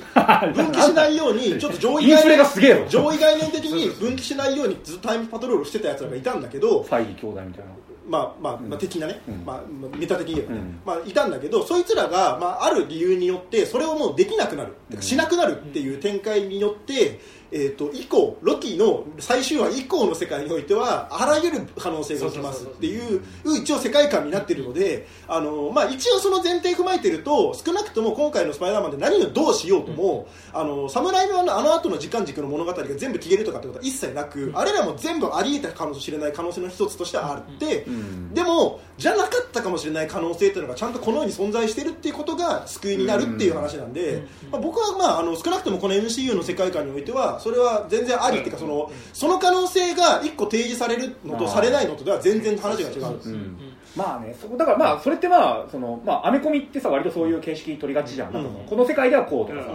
なんか今やってる「What If」みたいなさ、うん。やってたりとかだから逆逆説的に言うと俺「スター・ウォーズ」では、まあ、レジェンズとかもあるらしいけど、うん。そこのさなんかあのマルチバース設定をやとかタイムスリップをやんないのが「スター・ウォーズ」ってすごい偉いね、うん。まあシークレットが嫌だけど、うん。ちゃんと一本のものとして、もう絶対これみたいな感じで作ってるのは偉いなって「スター・ウォーズ」があるから、なんかそのまあ、シリーズで言ったら俺は「スター・ウォーズ」の方が好きだよっていうのはもちろんあるけど、それのまあ裏返しでもあるんだよね、まあそう。この先、そこをあの 分かった上で飲み込まないと多分何も入ってこなくなると思う。ああまあね。そう。なんかでも結構それってそうなんかこうアベンジャーズ3ぐらいからそれをもうそういうものとしてだんだんねやってきてるし、で、まあ、それを同人誌的っていう言い方をするんだったら、まあ、確かに同人誌的とも言えるし、同人誌的じゃないんだよね。なんか多分それって結構静止としてのあり方の中に同人誌的なものをありにしちゃってるって感じ。でだから同人誌だったら、うん。とはいえそれはそういうものとして作ったものなのね同人誌も静止も同じ高さにいるのが気に入らないみたいなことでしょ？いや気になるとそでそこにあるとなんかそれって結構なんかさあのなんだろう。まあそうね。なんか結構そこは引っかかる部分ではある。でしょ？同人誌って言ったらわかるんだけどそれをねロキとかでちょっとずつね広げてくれてたの俺らのその 俺らのマルチバース飲み込める容量を多分ロキとかうんワッツイフとかうん。なんならスパイダーバースとかでうん。少しずつ広げててね満を持してあの大量にマルチバース味を注がれてあのなんだったらあのワンダービジョンとかも含めて、うんあの結構そのドラマシリーズで割とさい積極的にやってたのが、まあ、そのありえたかもしれない可能性とか、この物語においてはこういうことが起きれた。てかうん一回起きてしまったけど、あれは回避できたかもしれないとか、まあ、いろんなこう可能性の提示うん。人通りしながら、あので今後のユニバースにおいてはあの、まあ、これ多分メタ的に見ると X メンとか参戦させるためにうん。絶対必要なプロセスだからなんだと思うんですよね。あの X メンっていきなり単体でポンと出せないから、うんその世界観ごと一回その X メンワールドを作った後にその X メンワールドから呼び寄せるしかないんですよ、現状。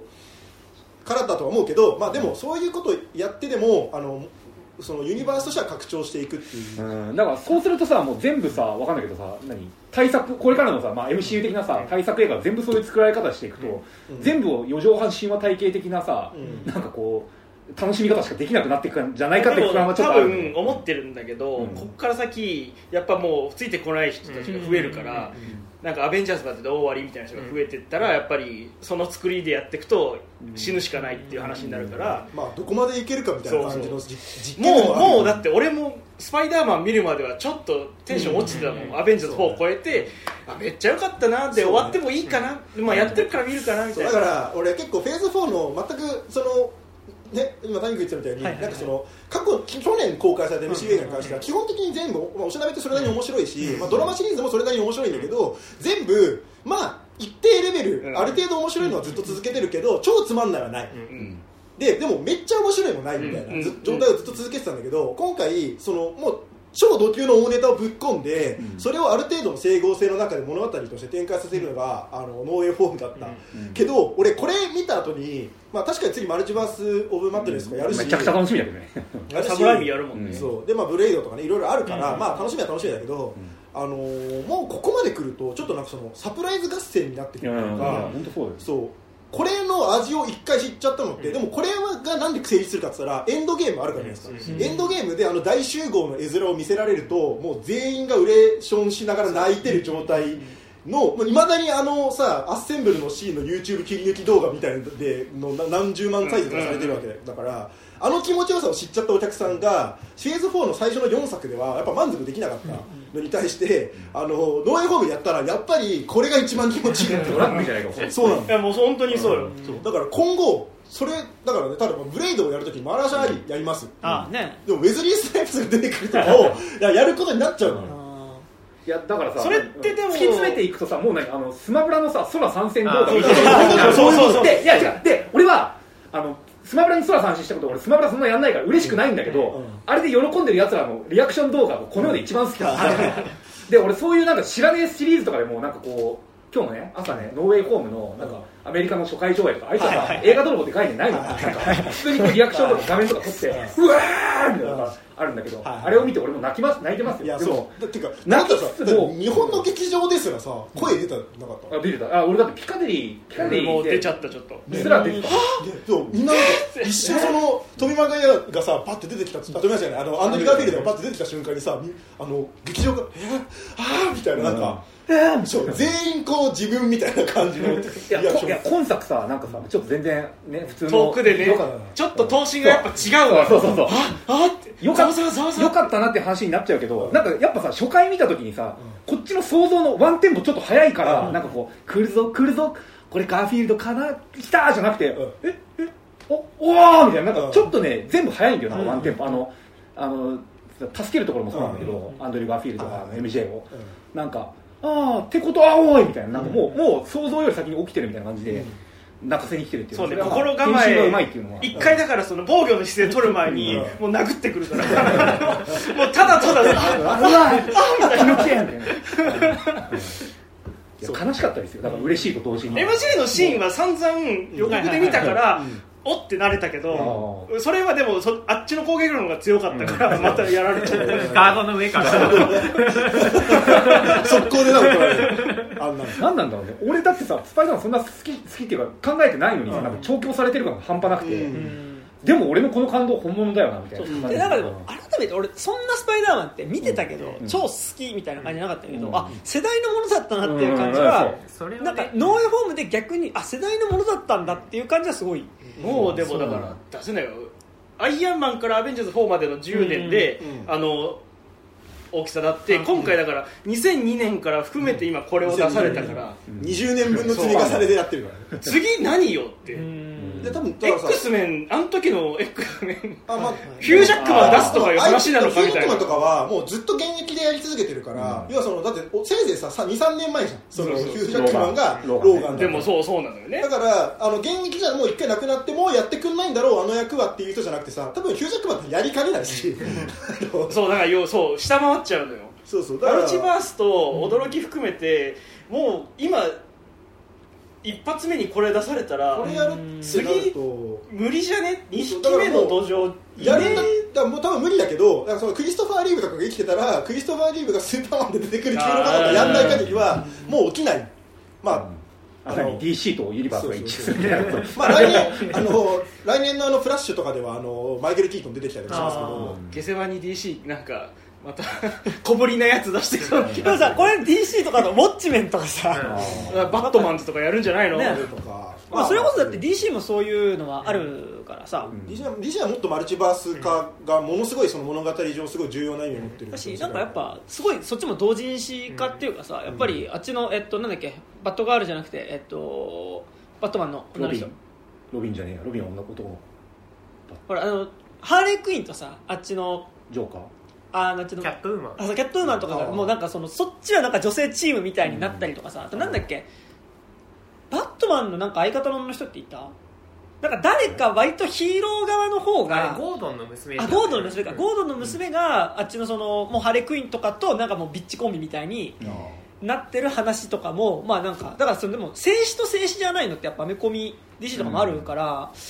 まアメコミでも静止じゃねえなって思ってたらあうん。途中から静止に組み込んだりするからってことするか。らねそこはもうね多分うん。日本で育ったコンテンツを見てた人とはい向こうのコンテンツで育った人とあのもうそうね。そんなすっげえ読んでるわけじゃないけど DC の方だとあのーなんか途中で、あのー今までの歴史を要はその単純にリブートしたい、うんうん。あの一回全部なしにしたいっていう時にあのリブートするためのエピソードをや一通りやってっていうこれだけの事件があったんで今回のここまでの話っていうのは一旦終わってで新たにその生まれ変わった彼らがもう一回一からその誕生から描き直してってだから彼らのオリジンは変わってきましたみたいなことをやるんですよね。まあだから50年続いてもいるしうんワンピースだってせいぜい25年でしかない。だからそこの違いだと思うけどなんかパンか米かみたいな話をしてる。そこ割とでもマルチバース俺引っかかるとこそこかもね。なんかそのそうよ。だから多分この先日本でどこまで受けるかいやだからはそこ次第だと思うよ。あの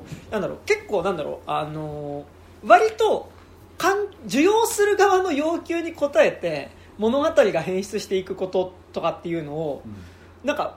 受容する側っていうか物語として語るとこうだったら面白いよねっていうこと、まあ、それそこにあの観客側の需要っていうのもあると思うけどなんかそれによって結構なんか登場人物とかがここまでなんかこう好き勝手になんか作り変えられることっていうのがなんか同人誌っていう静止じゃないですよっていうのだったらなんか俺は結構受けられる気がするんだけど、うん。なんか静止の中でそれ何回もやるとそれこそエウレカのえっとあいつえーデューイデューイーじゃないけど俺はな俺が悲しいと思ったこととかなんか嬉しいと思ったとか憎しいとあ憎しみを持ったこと誰かを愛おしいと思ったこと全部物語的な要請によってこれ感情俺え？山田君でもエヴァ好きならなんでそれえでもねエヴァよりエウレカの方がね去年良かったんでそれ全部だから庵野秀明にさそうでもなんかやられてるのと同まあ、じで、庵野は MCU にやられるか安野にやられるかの違いだよあそれ違ってて。それあの安野はさやっぱ自分の話をするために変えてるうんってことででかつそこに対して自分の話を語るためにこんなに周りの人を巻き込んでたってことに対する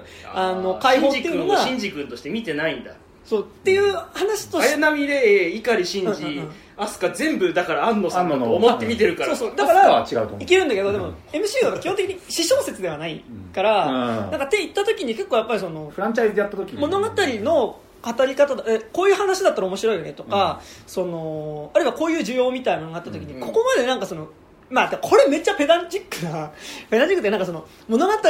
にここまでなんだろうど人キャラクターにねなんか一人物として感情移入するってのも変だと思うんだけどでもなんかそんなにその物語ごとに変わっていいのかっていうのはなんかそれ同人誌でやるっていうのだったら分かる。なんかそのっていうだったらいいよねってねファンが作ったもの。とかだったら分かるんだけど、うん。静止の中でそれをやられるってなった時になんかそこで出てくる登場人物のなんかそのシリーズが新しく変わったりとかもう一回やり直しますとかっていう時に例えばスパイダーマンとかでもなんかもしこれピーター・パークがずっと同じ人でやったりとかしたら、一応記憶がなくなってるっていうふうにだからそのもう一回リセットされたっていうふうにはなってるけどでもそこでやっぱりその何回も同じ悲しみを背負わなきゃいけないのか、あとそのグリーンゴブリンだったりしたらそこでやっぱりその自分がその会社から蹴落とされるみたいなことに対してクソーみたいなふうに思って憎しみを持つことみたいなのが、全部なんかその何回もなんかなんだろう、うん。その物語の要請でそこまでキャラクターっていうものが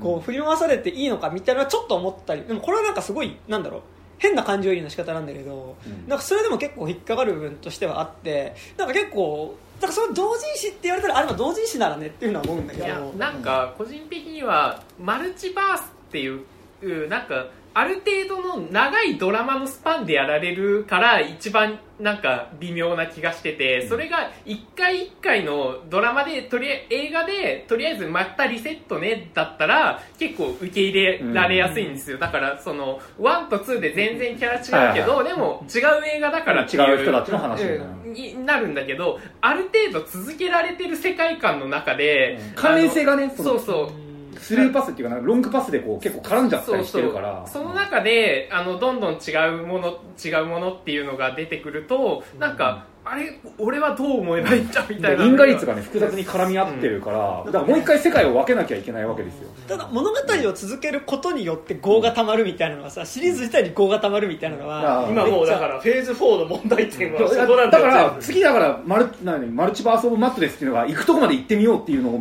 が見れて、もうこれで終わりにしてくれって逆に思うんだからマルチバース全部全部開いた結果こんなカオスが起きるぞっていうのだからだがそう思うのはさ、例えばそのターミネーターのジェネシスをね、はいはい見た時にあれは意図してないけど、めちゃくちゃターミネーターっていうシリーズの業がめっちゃ詰まっちゃってる話で、結局その CG で出してきた若い時のシュワちゃんと、おじいさんになったシュワちゃんみたいなのが、やっぱりなんか戦ったりするみたいなことになった時になんかやっぱこうシリーズの都合で動かされるキャラクターたちの業みたいなのがターミネーターっていう話よりもなんかもうちょっと外側になんか俺はちょっと見えてきた感じがして、なあそうなの？そうそうそう。なんか結構なんかそこのなんかこ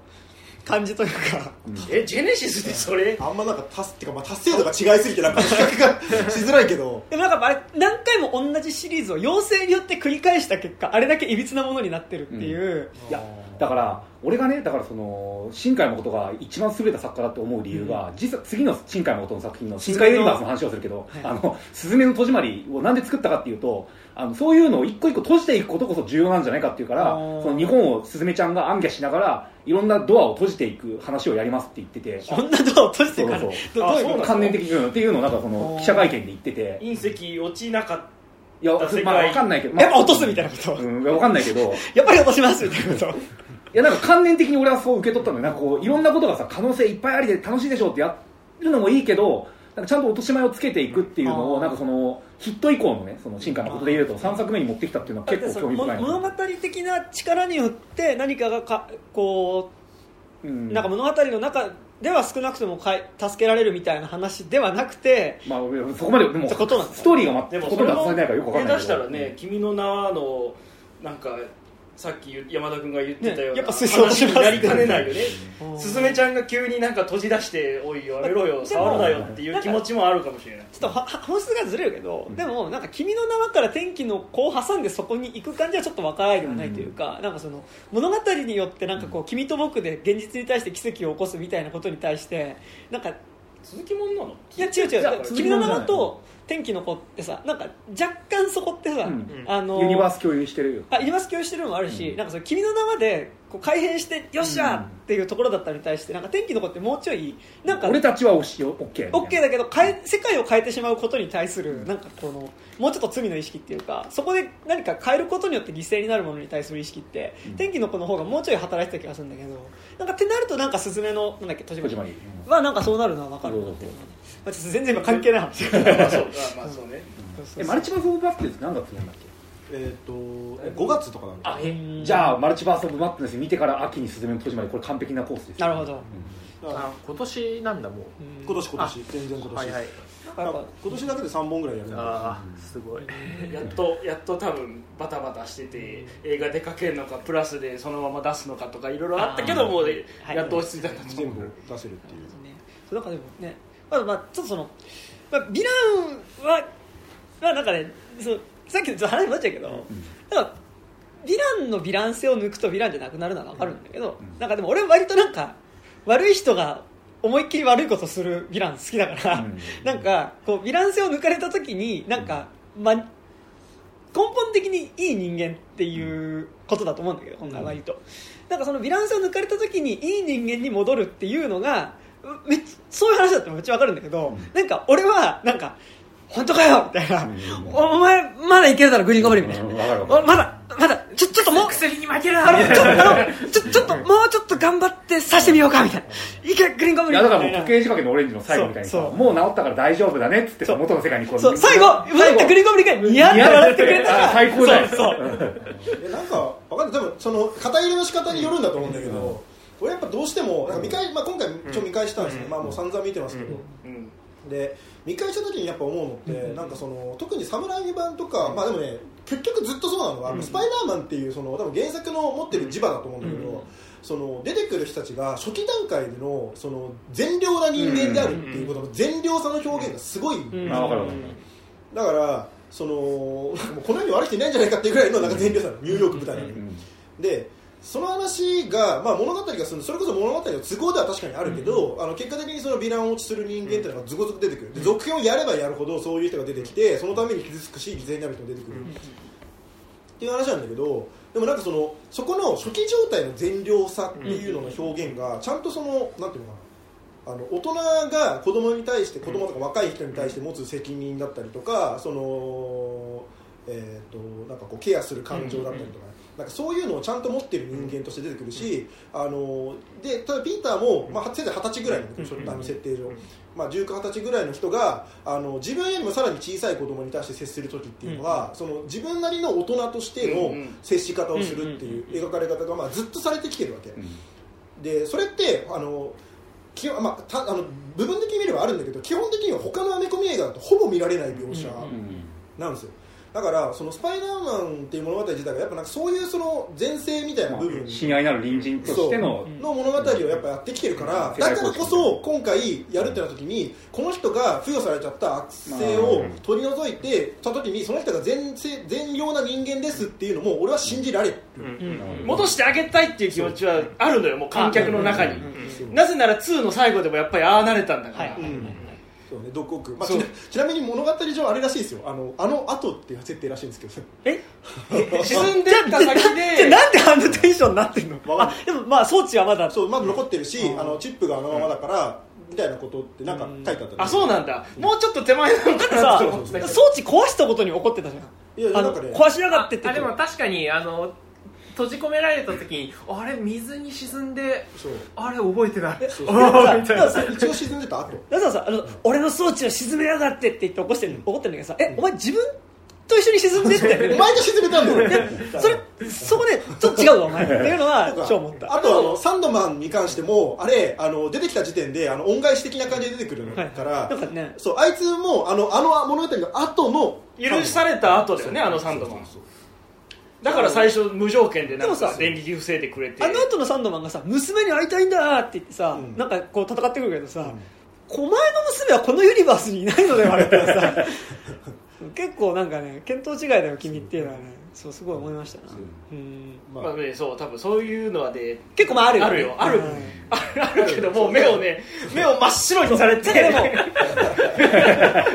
快楽物質だけを与えられてるかだからそれで見るときってやっぱりすごいなんかこうか関連的にもうちょっとスパイダーマンを見るというか、あでもだからその細かい設定っていうよりはそうそう。なんかそのヴィランっていうもの自体が解放されていくものっていうふうに見ると思うんだけどだからって見るとやっぱ俺は侍版ってやっぱりよりピーター自身の内面の戦いだった気はしてるからもうちょっと俯瞰してスパイダーマンを見ると手からじ直接出すとか以外は割と王道だし、うん。それがあったからちょっとアメスピの方はあうん。のオタクでもないし、うん。なんかなんならちょっとスケボーやっちゃうぐらいの子で描く、まあ今時の男の子みまあ、まんまで描くやっぱずらさないとかぶっちゃうからってまあでもそれもかぶっちゃってて受けなかったっていうオチになっちゃうんだけど、うん。だから今回のトム・ホランドはもうめちゃめちゃ軽いし友達だし、うん。なんなら大いなる責任やってないしみたいな、あまあこういうスパイダーマンもありだよねなんて思ってたら、うん。まあ、こ今回でちゃんと待て待て待て待て負債が。何何を言おうとしてるお前と思ってたら。あのあれすごいあのあそこの時のくだりのセリフ、うんうんピーターあなたにはすごく才能があるわって言い出した瞬間にあれあの侍版の侍版の時の、あの弁護士さんが死ぬ前にするピーターとする会話の時もほぼ同じ会話をするんですよ。え待て待て待て待て待てあれっていう。ー、行くなこのこの中でいやあれある意味だからその過去回にするんだとしたらあそこの会話が一番改変したい会話のぐらい、ああれちょっとこれまずいこと言おうとしてるな。ああここで立てるのかこのフラグと思ってちょっとやっぱまあでもあれもさあのセリフがさ死亡フラグであるっていうのはさ、あのあんだけこうシリーズを見続けてるから死亡フラグだってそのこんだけ多くの観客が共有してるわけだから、でもその白ポフラグをねやってるから、落ち込んだピーターに対して受け入れる言葉を吐けるのはあの二人しかいなかったっていうのも、まあ、ものすごい持ってきた。ただメイオガさんを殺してあのセリフ言わせただけでもすごいある意味大きな、あの巨大な物語上の仕掛けなんだけどそこにさらに今回のあれを持ってくるから、まあ単純にそのスパイダーマンっていう物語としてもああと MCU 内の物語としてもすごい大きいし、かつまあ巨大なファンサービスでもあるっていう、もう成立させてるからまあまあそりゃまああそこからはもう本当にそういうのだけを投げ続けて、あらゆる気になるあらに対して、もうあのはいもうそこみんなそこみんなこっちだけ見ろみたいなことだけをやり続けてやっと成立してる。あれライノはみたいな。あそうなんだよ。あれライノはみたいなところもあのまあねあの俺が戦ったのはまあ宇宙人とかじゃなくてあのまあ巨大な才能アジア人ロシア人なみたいな。いやそれで言ったらベノムを呼べよって話や呼んがあるでたんだよ。でもまあまあでもまいたのよだからあのソニー現在やってるソニーユニバース側のああそっかそユニバースっちね。がいるから、はいはい。そう一応あいつがいるんで、まあ、キャラかぶりするんで呼ばれなかった、よ呼べよ。スパイダーマンも呼べよシンビオ呼べよ。ートはじゃああの3のベノムと一緒なんじゃないかぐらいのなんかあーなるほどね。みんながざわざわ言ってるぐらいにはなってるけど、はい。だから多分この先でもマルチバースものをやろうとしたらこれぐらいの力技で俺だけを見ろみたいなやり方をしないと無理だと思そうだね。じゃないとだって俺も多分その辺絶対気になるもんまあ、他でやったらだってあと今回だとあとハリーを呼べよとかも思そう。ってそうね。そう。ハリーはいやわかるわかる。ハリー呼ぶとあのもうドラマとして成立しなくなるのはわかるけど。ハリーはだってさやっぱ持ってる憎しみ自体がさヴィランによって植え付けられた憎しみっていうのも明確に父親のさまあ、父親だ敵討ちしかつ、まあ、ピーターに対しての憎しみはあるでしょ。その嫉妬もいろんな感情入り混じってるからあっこでハリー出たらもうだってスパイダーマン4になるからね。てか あれかもう一回喧嘩してかあの解消しなきゃいけなくなってくるから、でもなんかねこう俺割となんか侍版が一番好きだから、なんかってなってくると結構やっぱ侍版のその合わせ鏡感であり、結構なんかやっぱりそのこう和解はできるけどまあなんかそのまでもなんでハリーが今回出てこないかっつったらあれですよね、まあ、まあ普通にまあキャストの都合もあるとは思うけどあの要は、えー、とオズボーン、えー、とハリーじゃなくて、はいはい。えー、とノーマはいはいはい。ンの方が死にさえしなければ、うんうん。そもそもたて敵対することがないから。あうんうん。なのよまああそこきっかけだからね全部。から一応話の都合上とはいえ、まあ、一応はねあの件さえ解決すれば、あの後あのハリーと引き換えすることはないっていうことに一応なるからまあ。あと3のラストでヴィランではなくなったからみたいな考えもあるわけ、いやーいやえじゃあなんかなヒーローとして死んだのだから。トビー・マグワイアはじゃあ元のユニバース戻ったら変なことになってるってこいやいや多分あの後全員失った状態ですよ、うん。あの来た時系列がそこだから、とでなるほど。あでまた違うやつが生まれてる違うバースが生まれてるってことですよだから失ったバースはありつつ失わなかったバースもあるスパイダーマン20年ぐらいやって急になんか心のモヤモヤが取れたトビー・スパイダーマンがいる世界が生まれるだけ。なるほどね。トビー・スパイダーマンはじゃあ元いたユニバースに戻るけど心の中でそう。特別な体験を体験ができたってていううこと話だから。ただそのそうすでに殺してるし、ハリー見とった後のさらに10年後ぐらいになってるから、なってるなっていう話が一応あるから、まあ、別になんか何事もなかったかのようにっていう話ではもちろんない。いやもうこれエントロピーの糸がもつれまくりです。しなんかちょっとなんかすごい説得させられててる。そうなるのはすごいわかる、うん。だから絶対そのマルチバース・オブ・マットネスではもうエントロピーぐちゃぐちゃで大変だよっていうのをやってくれると俺は信じる。あー。現時点でもあの狂ってる予告ですからね、うん。ストレンジ VS ストレンジとかね。やばいちょなっとワットイフってやってたじゃん。やってああやつで最後ついてどこまでねだからあワットイフも、うん。あのそのうちでかいの飲み込ませるから早め早めにあのまず、うん。ちょっとずつちょっとずつちっちゃいねちっちゃい予防接種みたいな。のを出すんですあのすごいのよ本当。あのストレンジが主人公のエピソードで、あのあのストレンジがなんでストレンジになるかっていうと、あのまあ、恋人を失ってしまって、事故で、えー、と手を怪我しちゃった、うん。で外科医としてもちょっとあのもうできなくなってしまった。から、えー、とストレンジになるって話なんです。であの映画のストレンジは別のストレンジなんだけど。でそのタイムストーンを手に入れた時点で過去改変が一応できるようにはなった、からって言って過去に戻って、えー、と小枝が知らないルートを行こうとするんだけどそのたんびにあの事故に何らかの形で事故になって必ず恋人を失うっていう、ん。だから自分がストレンドクター・ストレンジっていうそのヒーローになるルートを絶対に回避できないみたいな、うん。地獄みたいなエピソードがあるんですよ、うん。本当。でそれを回避し続けようとするともうヴィランにしかならない、うん。あのだからあの自分がヒーローにもしあの恋人を失ってヒーローにならなかったとしたらヴィランにしかならない。っていうあもうじゃあアナキン・スカイウォーカーじゃないですか。そう、ん。っ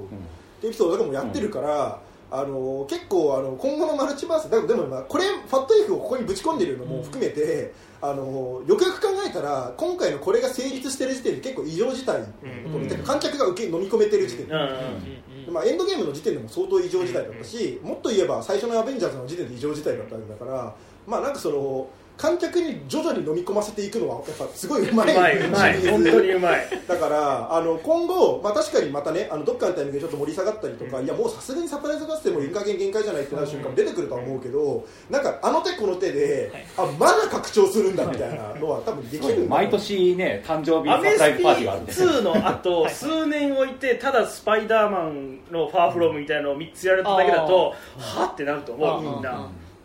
でもそれ今外側がある今飲み込めんのにね飲み込めこんだけ積み重ねてるからうん各えあのかドラマも含めてあらゆる作品の中でいろんなことをこうためファーファーフロムホームの時点であの匂わせマルチバースとかやってるわけよ。そうそう。言う言うだけ言ってんで俺はマルチバースから来たよっていう設定で出てくるけどこんなことはなかったにしてるんだけどうん。だからマルチバースという単語自体だけは前回で飲み込んでるみんな。うん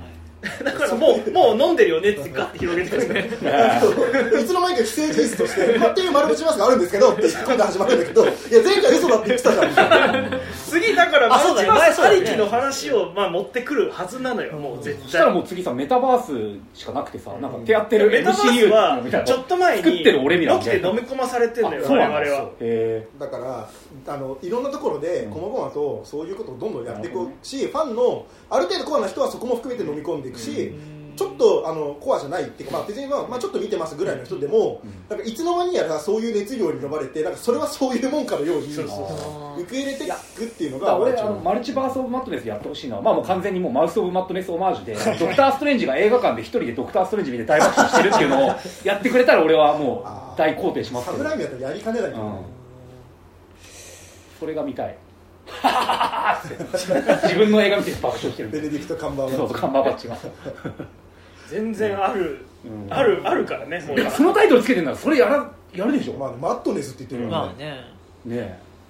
楽しみだな、まあ、結構一応そのもう一人出てくるそのワンダ、うん。あのまあだかまあ、らワンダービジョン、はいワンダービジョンのまあワンダですよね。あのスカーレット・ウィッチね、はいはいはいね、あの人もあのワンダービジョンの時点で結構とんでもない話を一回やってるから、あのあの後のワンダなんですあそうなんだ。あれ見とかないと。なんであのワンダがあんな格好してんのかみたいな件は ワンダービジョンの方で回収されてるからでかつなんで今回のあのマルチバースの件に彼女が絡むことになるのかはあのワンダービジョン見てればすごい自然な流れなんだけど、あの見てないとただゲストキャラのようにも見える、まあ、別にゲストキャラのように見えてもいいように撮ってるんだけど、だって今回あの結構サプライズっていう点でいくとあの冒頭であのピーターがあのあー弁護士デアデビル。なんだけどそうデアデビルの、なってネットフリックス版のデアデビルのマット・マードックがまんま出てきて、まあ、デアデビル化はしないけど、出てくるとかを平気でやるじゃない、でちょっと前のホークアイでデアデビル版の時のキングピンがキングピンとして出てくる。へ微笑みデビルですけど。ーあそうなんだ。へえ微笑みでもあそうそう。がキングピン演じてて、へでまあ、めっちゃくちゃ強い、まあ、あのホークアイだとあっさりやられるんだけど、一応なんかその今までネットフリックス版の「デアデビル」とか、あの一連の作品群って、あのまあ、MCU っていうか、まあ、MCU の世界観の、えー、とニューヨークって設定になってて、あのアベンジャーズがなんかいろいろやってたよね、であの後のほちょっとこう荒廃しちゃったニューヨークを立て直さなきゃいけないよねっていうのが世界観の前提にあって、でもあんな神みたいな力持ってるやつら俺らにはいないけど、まあ、俺らなりに力持ってるやつらが頑張ってやろうの世界観だから、すごい地に足ついたシリーズだったの、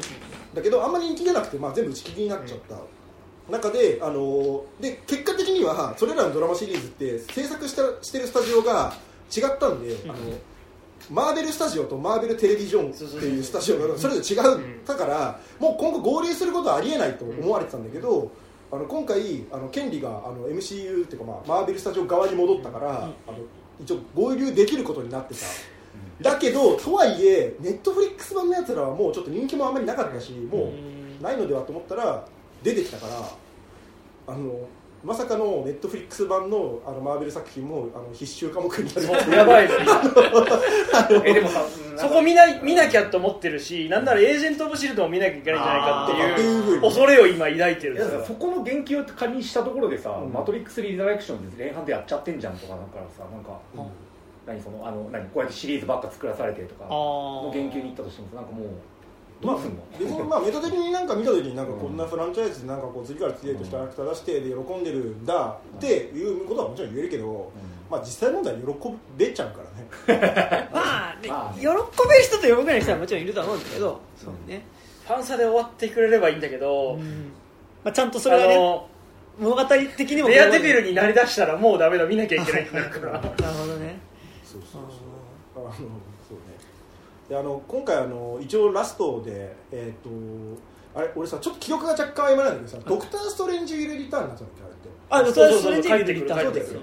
でまあ、まあ、ドクター・ストレンジが今度出ててドクター・ストレンジ will return で。ほぼだってドクター・ストレンジ的な予告だったじゃん、もうメインで出てるキャラクターはね。だからまあつ次はドクター・ストレンジですよっていうつなぎでつなぎにでやってるなってたから。でまあ、俺ああそこもさやっぱいいなと。あの will return シリーズがさ今までまあずっとあるじゃん、はいはいまあ、トニー・スターク、 will return、いろいろあってさ、まあまあ、僕はあのあのノータイム・トゥ・ダイのジェームズ・ボンド・リターンは承認しませんけどあの、まあ、こんで今回もし俺ピーター・パーカー will return やられたら確かにそういう話かもしれないけどあちょっとがっかりするなと思ってたわけ、はいはいはい。でもドクター・ストレンジ return、あちょっとなんかああだからピーターの善意の行動が、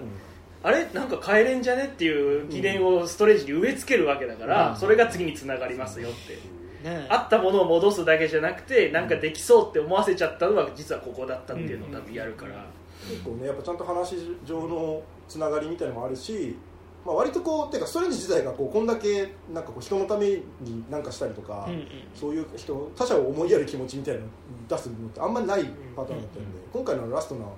あの、スティーブン。うんスティーブンでいいよみたいなくらいとかねいいいいんだけどさ俺、まあ、別に俺でだからあのなんかこうリモンテイスとかいろいろ言いたいこともあるんですがなんかさ映画好きなやつらのツイッターアカウントでスパイダーマンノーウェイホームの感想を言うとき必ず言いたいことはあるけどこれはすごいいいみたいな言い方をするやつちょっとムカつきながら僕は見てますが でもそれでもなおちょっと気になってるんだけどさあの元々のさお願い事ってさ、スパイダーマンイコールピーター・パーカーである件を忘れさせる話だったじゃん、なんでいつの間にピーター・パーカーをこの世から忘れさせる話になってるのっていうのはあれ理屈よく分かんなかったんだよあれはあまあ分かる。分かんない。分かんない。スパイダーマンイコールピーター・パーカーにしちゃうことによって、まあ、みんな来てるから。いやち違う違う違う。だって元々の話で言ったら別にそこって友達がそのピーター・パーカー自体のことも忘れてる。忘れてるあーはいはいはい。そう。レッドとかがピーターのことを忘れる理由ないはずあそうピーターそうだね。だってスパイダーマンだから友達だったわけじゃないから、だし、あのーまあ、メイオードなんかもう死んじゃったからしょうがないにしてもハッピーとかだって、あのースパイダーマンがピーターだってことを知らなかったら、まあ、メイおばさんのそう。息子っていうね。ってことは分かってるあ息子じゃないけどね、まあねうんえーとまあ老い？うん。とかさなんか、そうね。うんそう冷静に考えるとピーターのことを全員が忘れるっておかしい、まあでもそれはもう完全にピーターを孤独にするためのまあだしだからまあ。だしだってやっぱあれピータさーパンカーを忘れるが最後の魔法だったらまあまあまだわかる。正直だってあそこでさ2人の前で手のこうさまあなんかスパイダーマン的な動きをしてみせたらさ、うまあ割と問題解決というかさ、まああスパイダーマンだスパイダーマンだ。あそうなんだすげえ。でなんか今さあすげえって初めまして。ちょっとあなたスパイダーマンだだったんですねから入るだけだけど。でもまあなんかまあ俺だから別になんかで、まあ、言っても説明臭くなるから別になんていうのあそこのエモーションを優先してそこの説明いちいちしなかったのは、まあ、それはそれで賢明なのかもしれないですけど、まあ、別に一言あのいや前回と同じような魔法で今回この事態を収束することもできないから、あのやるとしたら、まあ、ピーター・パーカーごと忘れさせるしかもうないんだって言わせてそれでもいいんだったらやるっていうのに対していやそれでもいいからやってくれっていうやり取りだったらまあ納得できるんだけど、まあそう毅然とそうなったんじゃない？なんかその、うん。エントロピーが絡みすぎてるから、うん。もうそこからやるしかないいいんだ。ってだからそこまでくどくど説明しないけどそういうことだったんだってことなんだと思ってるけど、そうあそこのなんか最後冷静に考えたらちょっと変なこと起きてるよなとは思う、うん。ただまあその分あのみんなから忘れ去られてもなおスパイダーマンとしてしかもクラシックスーツでね、うん。あのーあのとえっ、と侍版の方のスーツとかって、はい。あのーなんていうのこう素材感とか、競泳水着みたいななんか今見るとなんかちょっとあのスピードレーサーみたいな、なんかあのそうですさなんかナイキのロゴとかさ入ってそうな感じなるだった感じだったりとかするしあのガガガガーフィールドのねあのマーク・ウェブ版の方とかは逆になんか素材凝りすぎてこいつどうやってこんなスーツ作ったんだっていう。これあの外注しないと無理だよね。ちょっといくらなんでも衣装さんいるよねっていうスーツだったりとかするのが歴代いろいろあった中であのーまあでまあトム・ホランド版はそこをねあのハイパーテクノロジーでずっと解消してたんだけど、だって今回さあのドックオクのさ、なんかこう張り付いてこうさナノマシンなんかもうそれはなんかマシーンなのかみたいなさ。い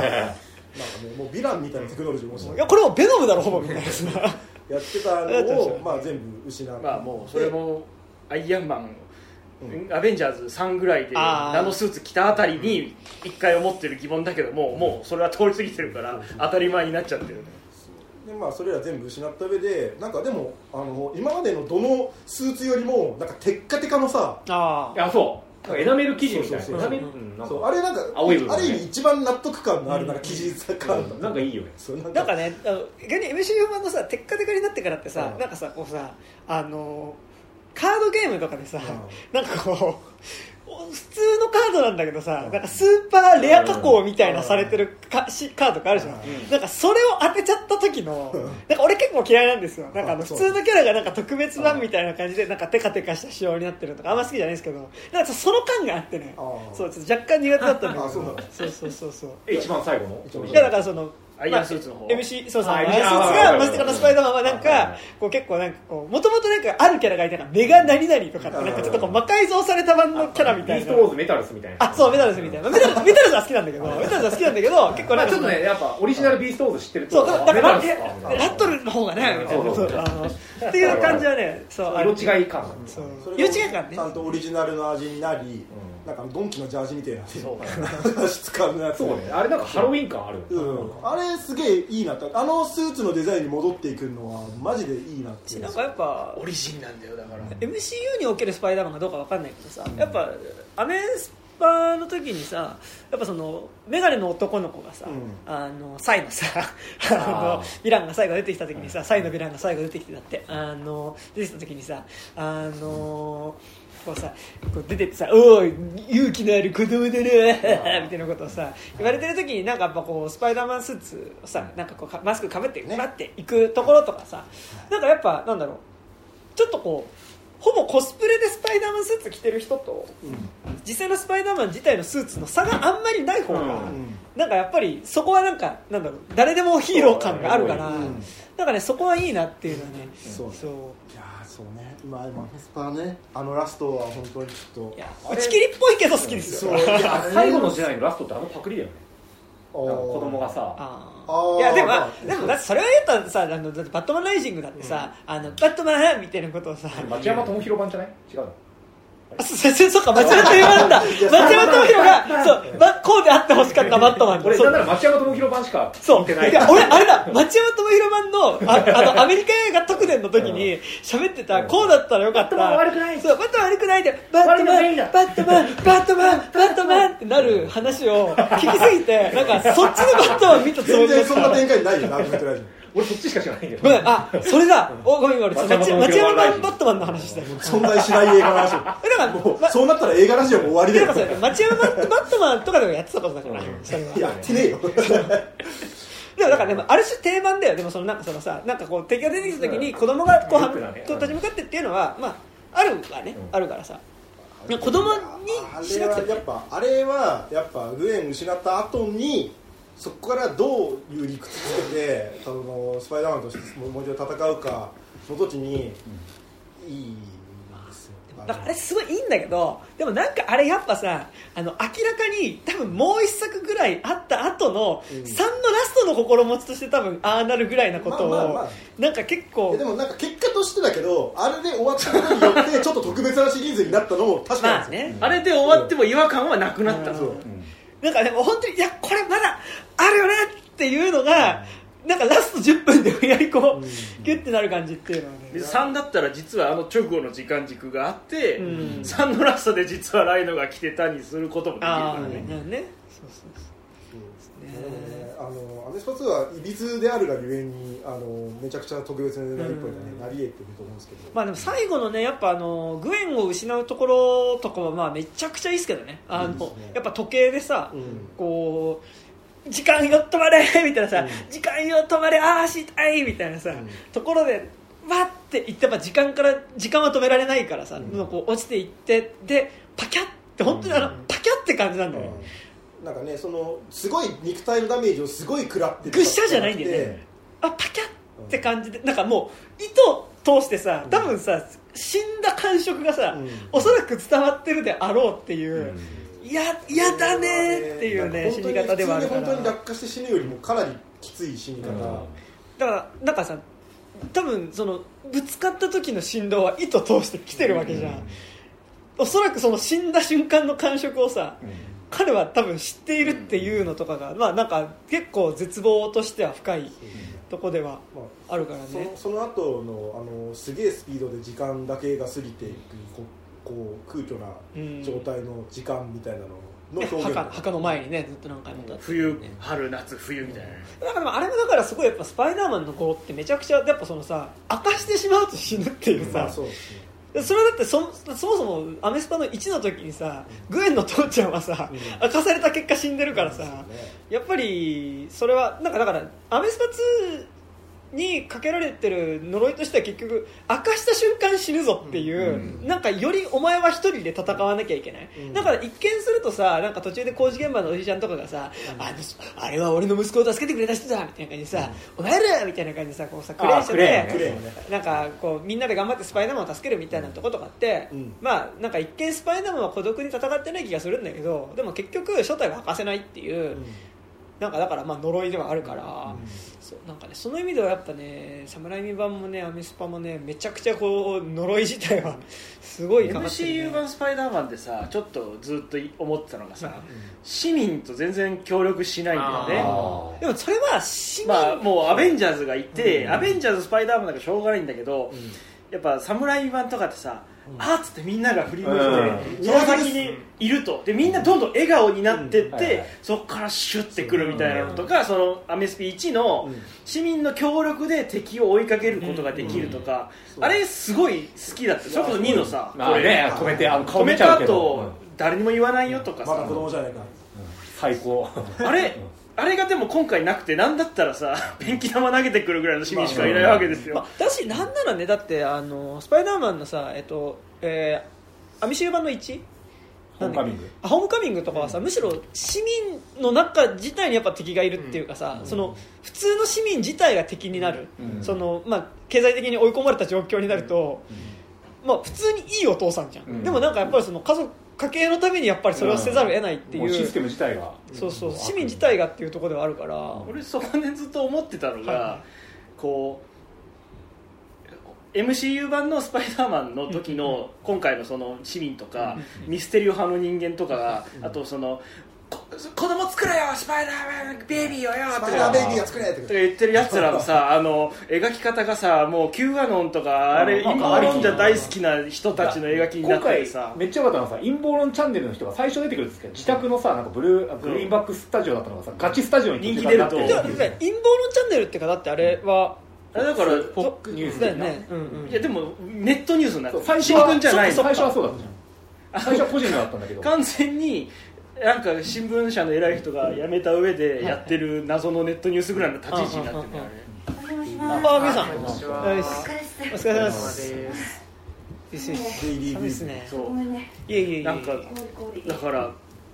なんだろうもうまあ、さっきメタの話じゃないけど、はい。書き手的に、なんかこうやって市民の幻想を描くことはもう彼らはできなくなっているのかってちょっと思っちゃって。あれなんかあのスパイダーマンのサムライ版の方が特にあのやっぱ印象的なのってその常に市民の前で物事が起こる、うん。なんかめっちゃさ観客席とさあの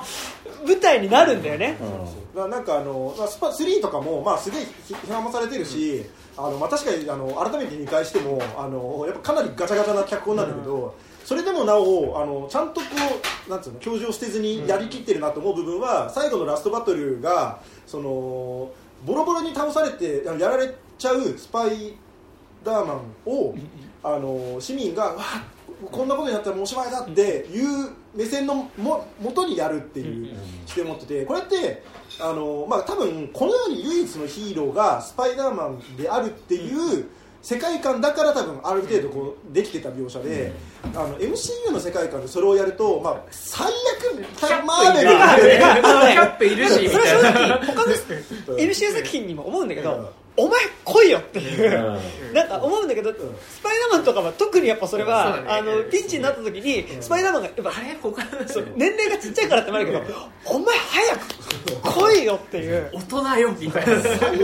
あいいねファルコンとか最悪来いよそうみたいな。だよね。多分住んでるところが近いだろお前。みたいなアメリカ国内だろあのただあの難しい。よね1の時もだからさうん。結局全然最後までスパイダーマンしか知らなかった泥棒っていう扱いだったからあれでいそうけたし。だからそう1とかはそうなんだよね。そうそう2の時も結局あまあでもまあ、ミステリオ。割とピンポイントで狙いに来てるから。だしなんかなんだろう。あの割とスパイダーマン2から今回の冒頭にかけては割となんかそのやっぱ世論操作みたいなことをされて、なんか割とそのメディア攻撃みたいなのやっぱしてくる敵だったってミステリオの影響強かったからね。ねだってやっぱだってあそこでミステリオが出てきた時にまあまずねうんうん。あの長官とかさ、はいはい奴らがこいつは何者だってちゃんと調べてれば終わってた話にはなっちゃうんだけど、だから緑のペンキとか投げられるのも結局さミステリオカラーだからさ、だからミステリオ信者がうん。殺しやがってって投げてくるわけですよ、こんまあ、てか今回の件に関して言えばあのもう最初からあのアベンジャーズ側の人たちの誰かが、いやあのピーター別にそんな悪い人じゃないですよ一言言ってくれればそうね確かに。そうだよあの今回出てきたさうん。軍人的なやつらのうん。なんだっけダメージコントロール班がさ、はいはい結局アベンジャーズありきの組織でさ。そう確かに。でなんならそこで戦ってたスパイダーマン捕まえてさ尋問しようとしてるとかもまあまあ確かに言い出したらききりないんだけど。まだまあ一応なんか設定上あるんだと思うし、まあ、今後のなんだあのあの世界観において一応アベンジャーズ一回解体されてるし、あのあシビルウォー以降だから、あであのみんなあの各宇宙に行ったりとか、あのあとファルコンとかなんとかもあいつらもあのファルコンウィンターソルジャーの方とかね結構あのはい外国行って戦ったりとかしてるから、多分まあその期間中の話とかっていう。忙しかった。出張中だ 出張中。でキャプテンアメリカのさ、あの崩壊見たら出てくるんだけどさ、ミュージカルやってんだよ。ああえアベンジャーズの。ねニューヨークー、ああそうあそうね。はいはいはい。すごいあれね。いやすごい。そこに本人いるのにさ。すごい自分たちのミュージカルを見るみたいな,、まあそれぐらい受け入れられているアベンジャーズでありながらでも、なんかスパイダーマンに対して冷たくねみたいなのが。あのなんかなんだ陰謀論みたいなのがあり得るリアリティでありつつそこになんかアベンジャーズっていうのがじゃあどういう感じで溶け込むだろうっていうのは、まあちょっとそこ掘り下げ始めると結構なんかもうちょっと難しいというか、いやでもそうそこ掘るともうこの話やらなくなっちゃうからいやだからそれより多分ねウォッチメンとかそっちみたいな話になってくると思うからなんかその実際のヒーローがいると、なんかヒーローごとの主義主張とかさ、政治的な背景とかがあるってなった時にじゃあどのヒーローを信じてどうかみたいなのはなんか特にドラマ版の「ウォッチメン」とかは結構やっぱそういう話なんか KKK とかがなんかやっぱそのヒーローとかに結びついていく話ではあるから、まあなんかそうなるだろうなって。でもなんかまあだってね、そこ最初ではない。に魔法を出す時にちゃんと話してればこんな話しなくてよかったじゃんって終わっちゃうから、最初に一回確認取って、えー、とどっからどこまでの範囲をどういうふうにやればいいんだっけっていうのを最初に聞いとけばこういやだそうてかなんかさあのなんだろうあの打ち合わ話せってを聞かないストレンジと、あのピーターだから、まあ、こうなるよねっていうのは分かるんだけど打ち合わせって大事だよって お互いにあんまり人の話聞かないタイプのやつらだったからひどい目に遭うっていう、それにしてはねダメージでかくねえが今回にはなる。人死にが出るからね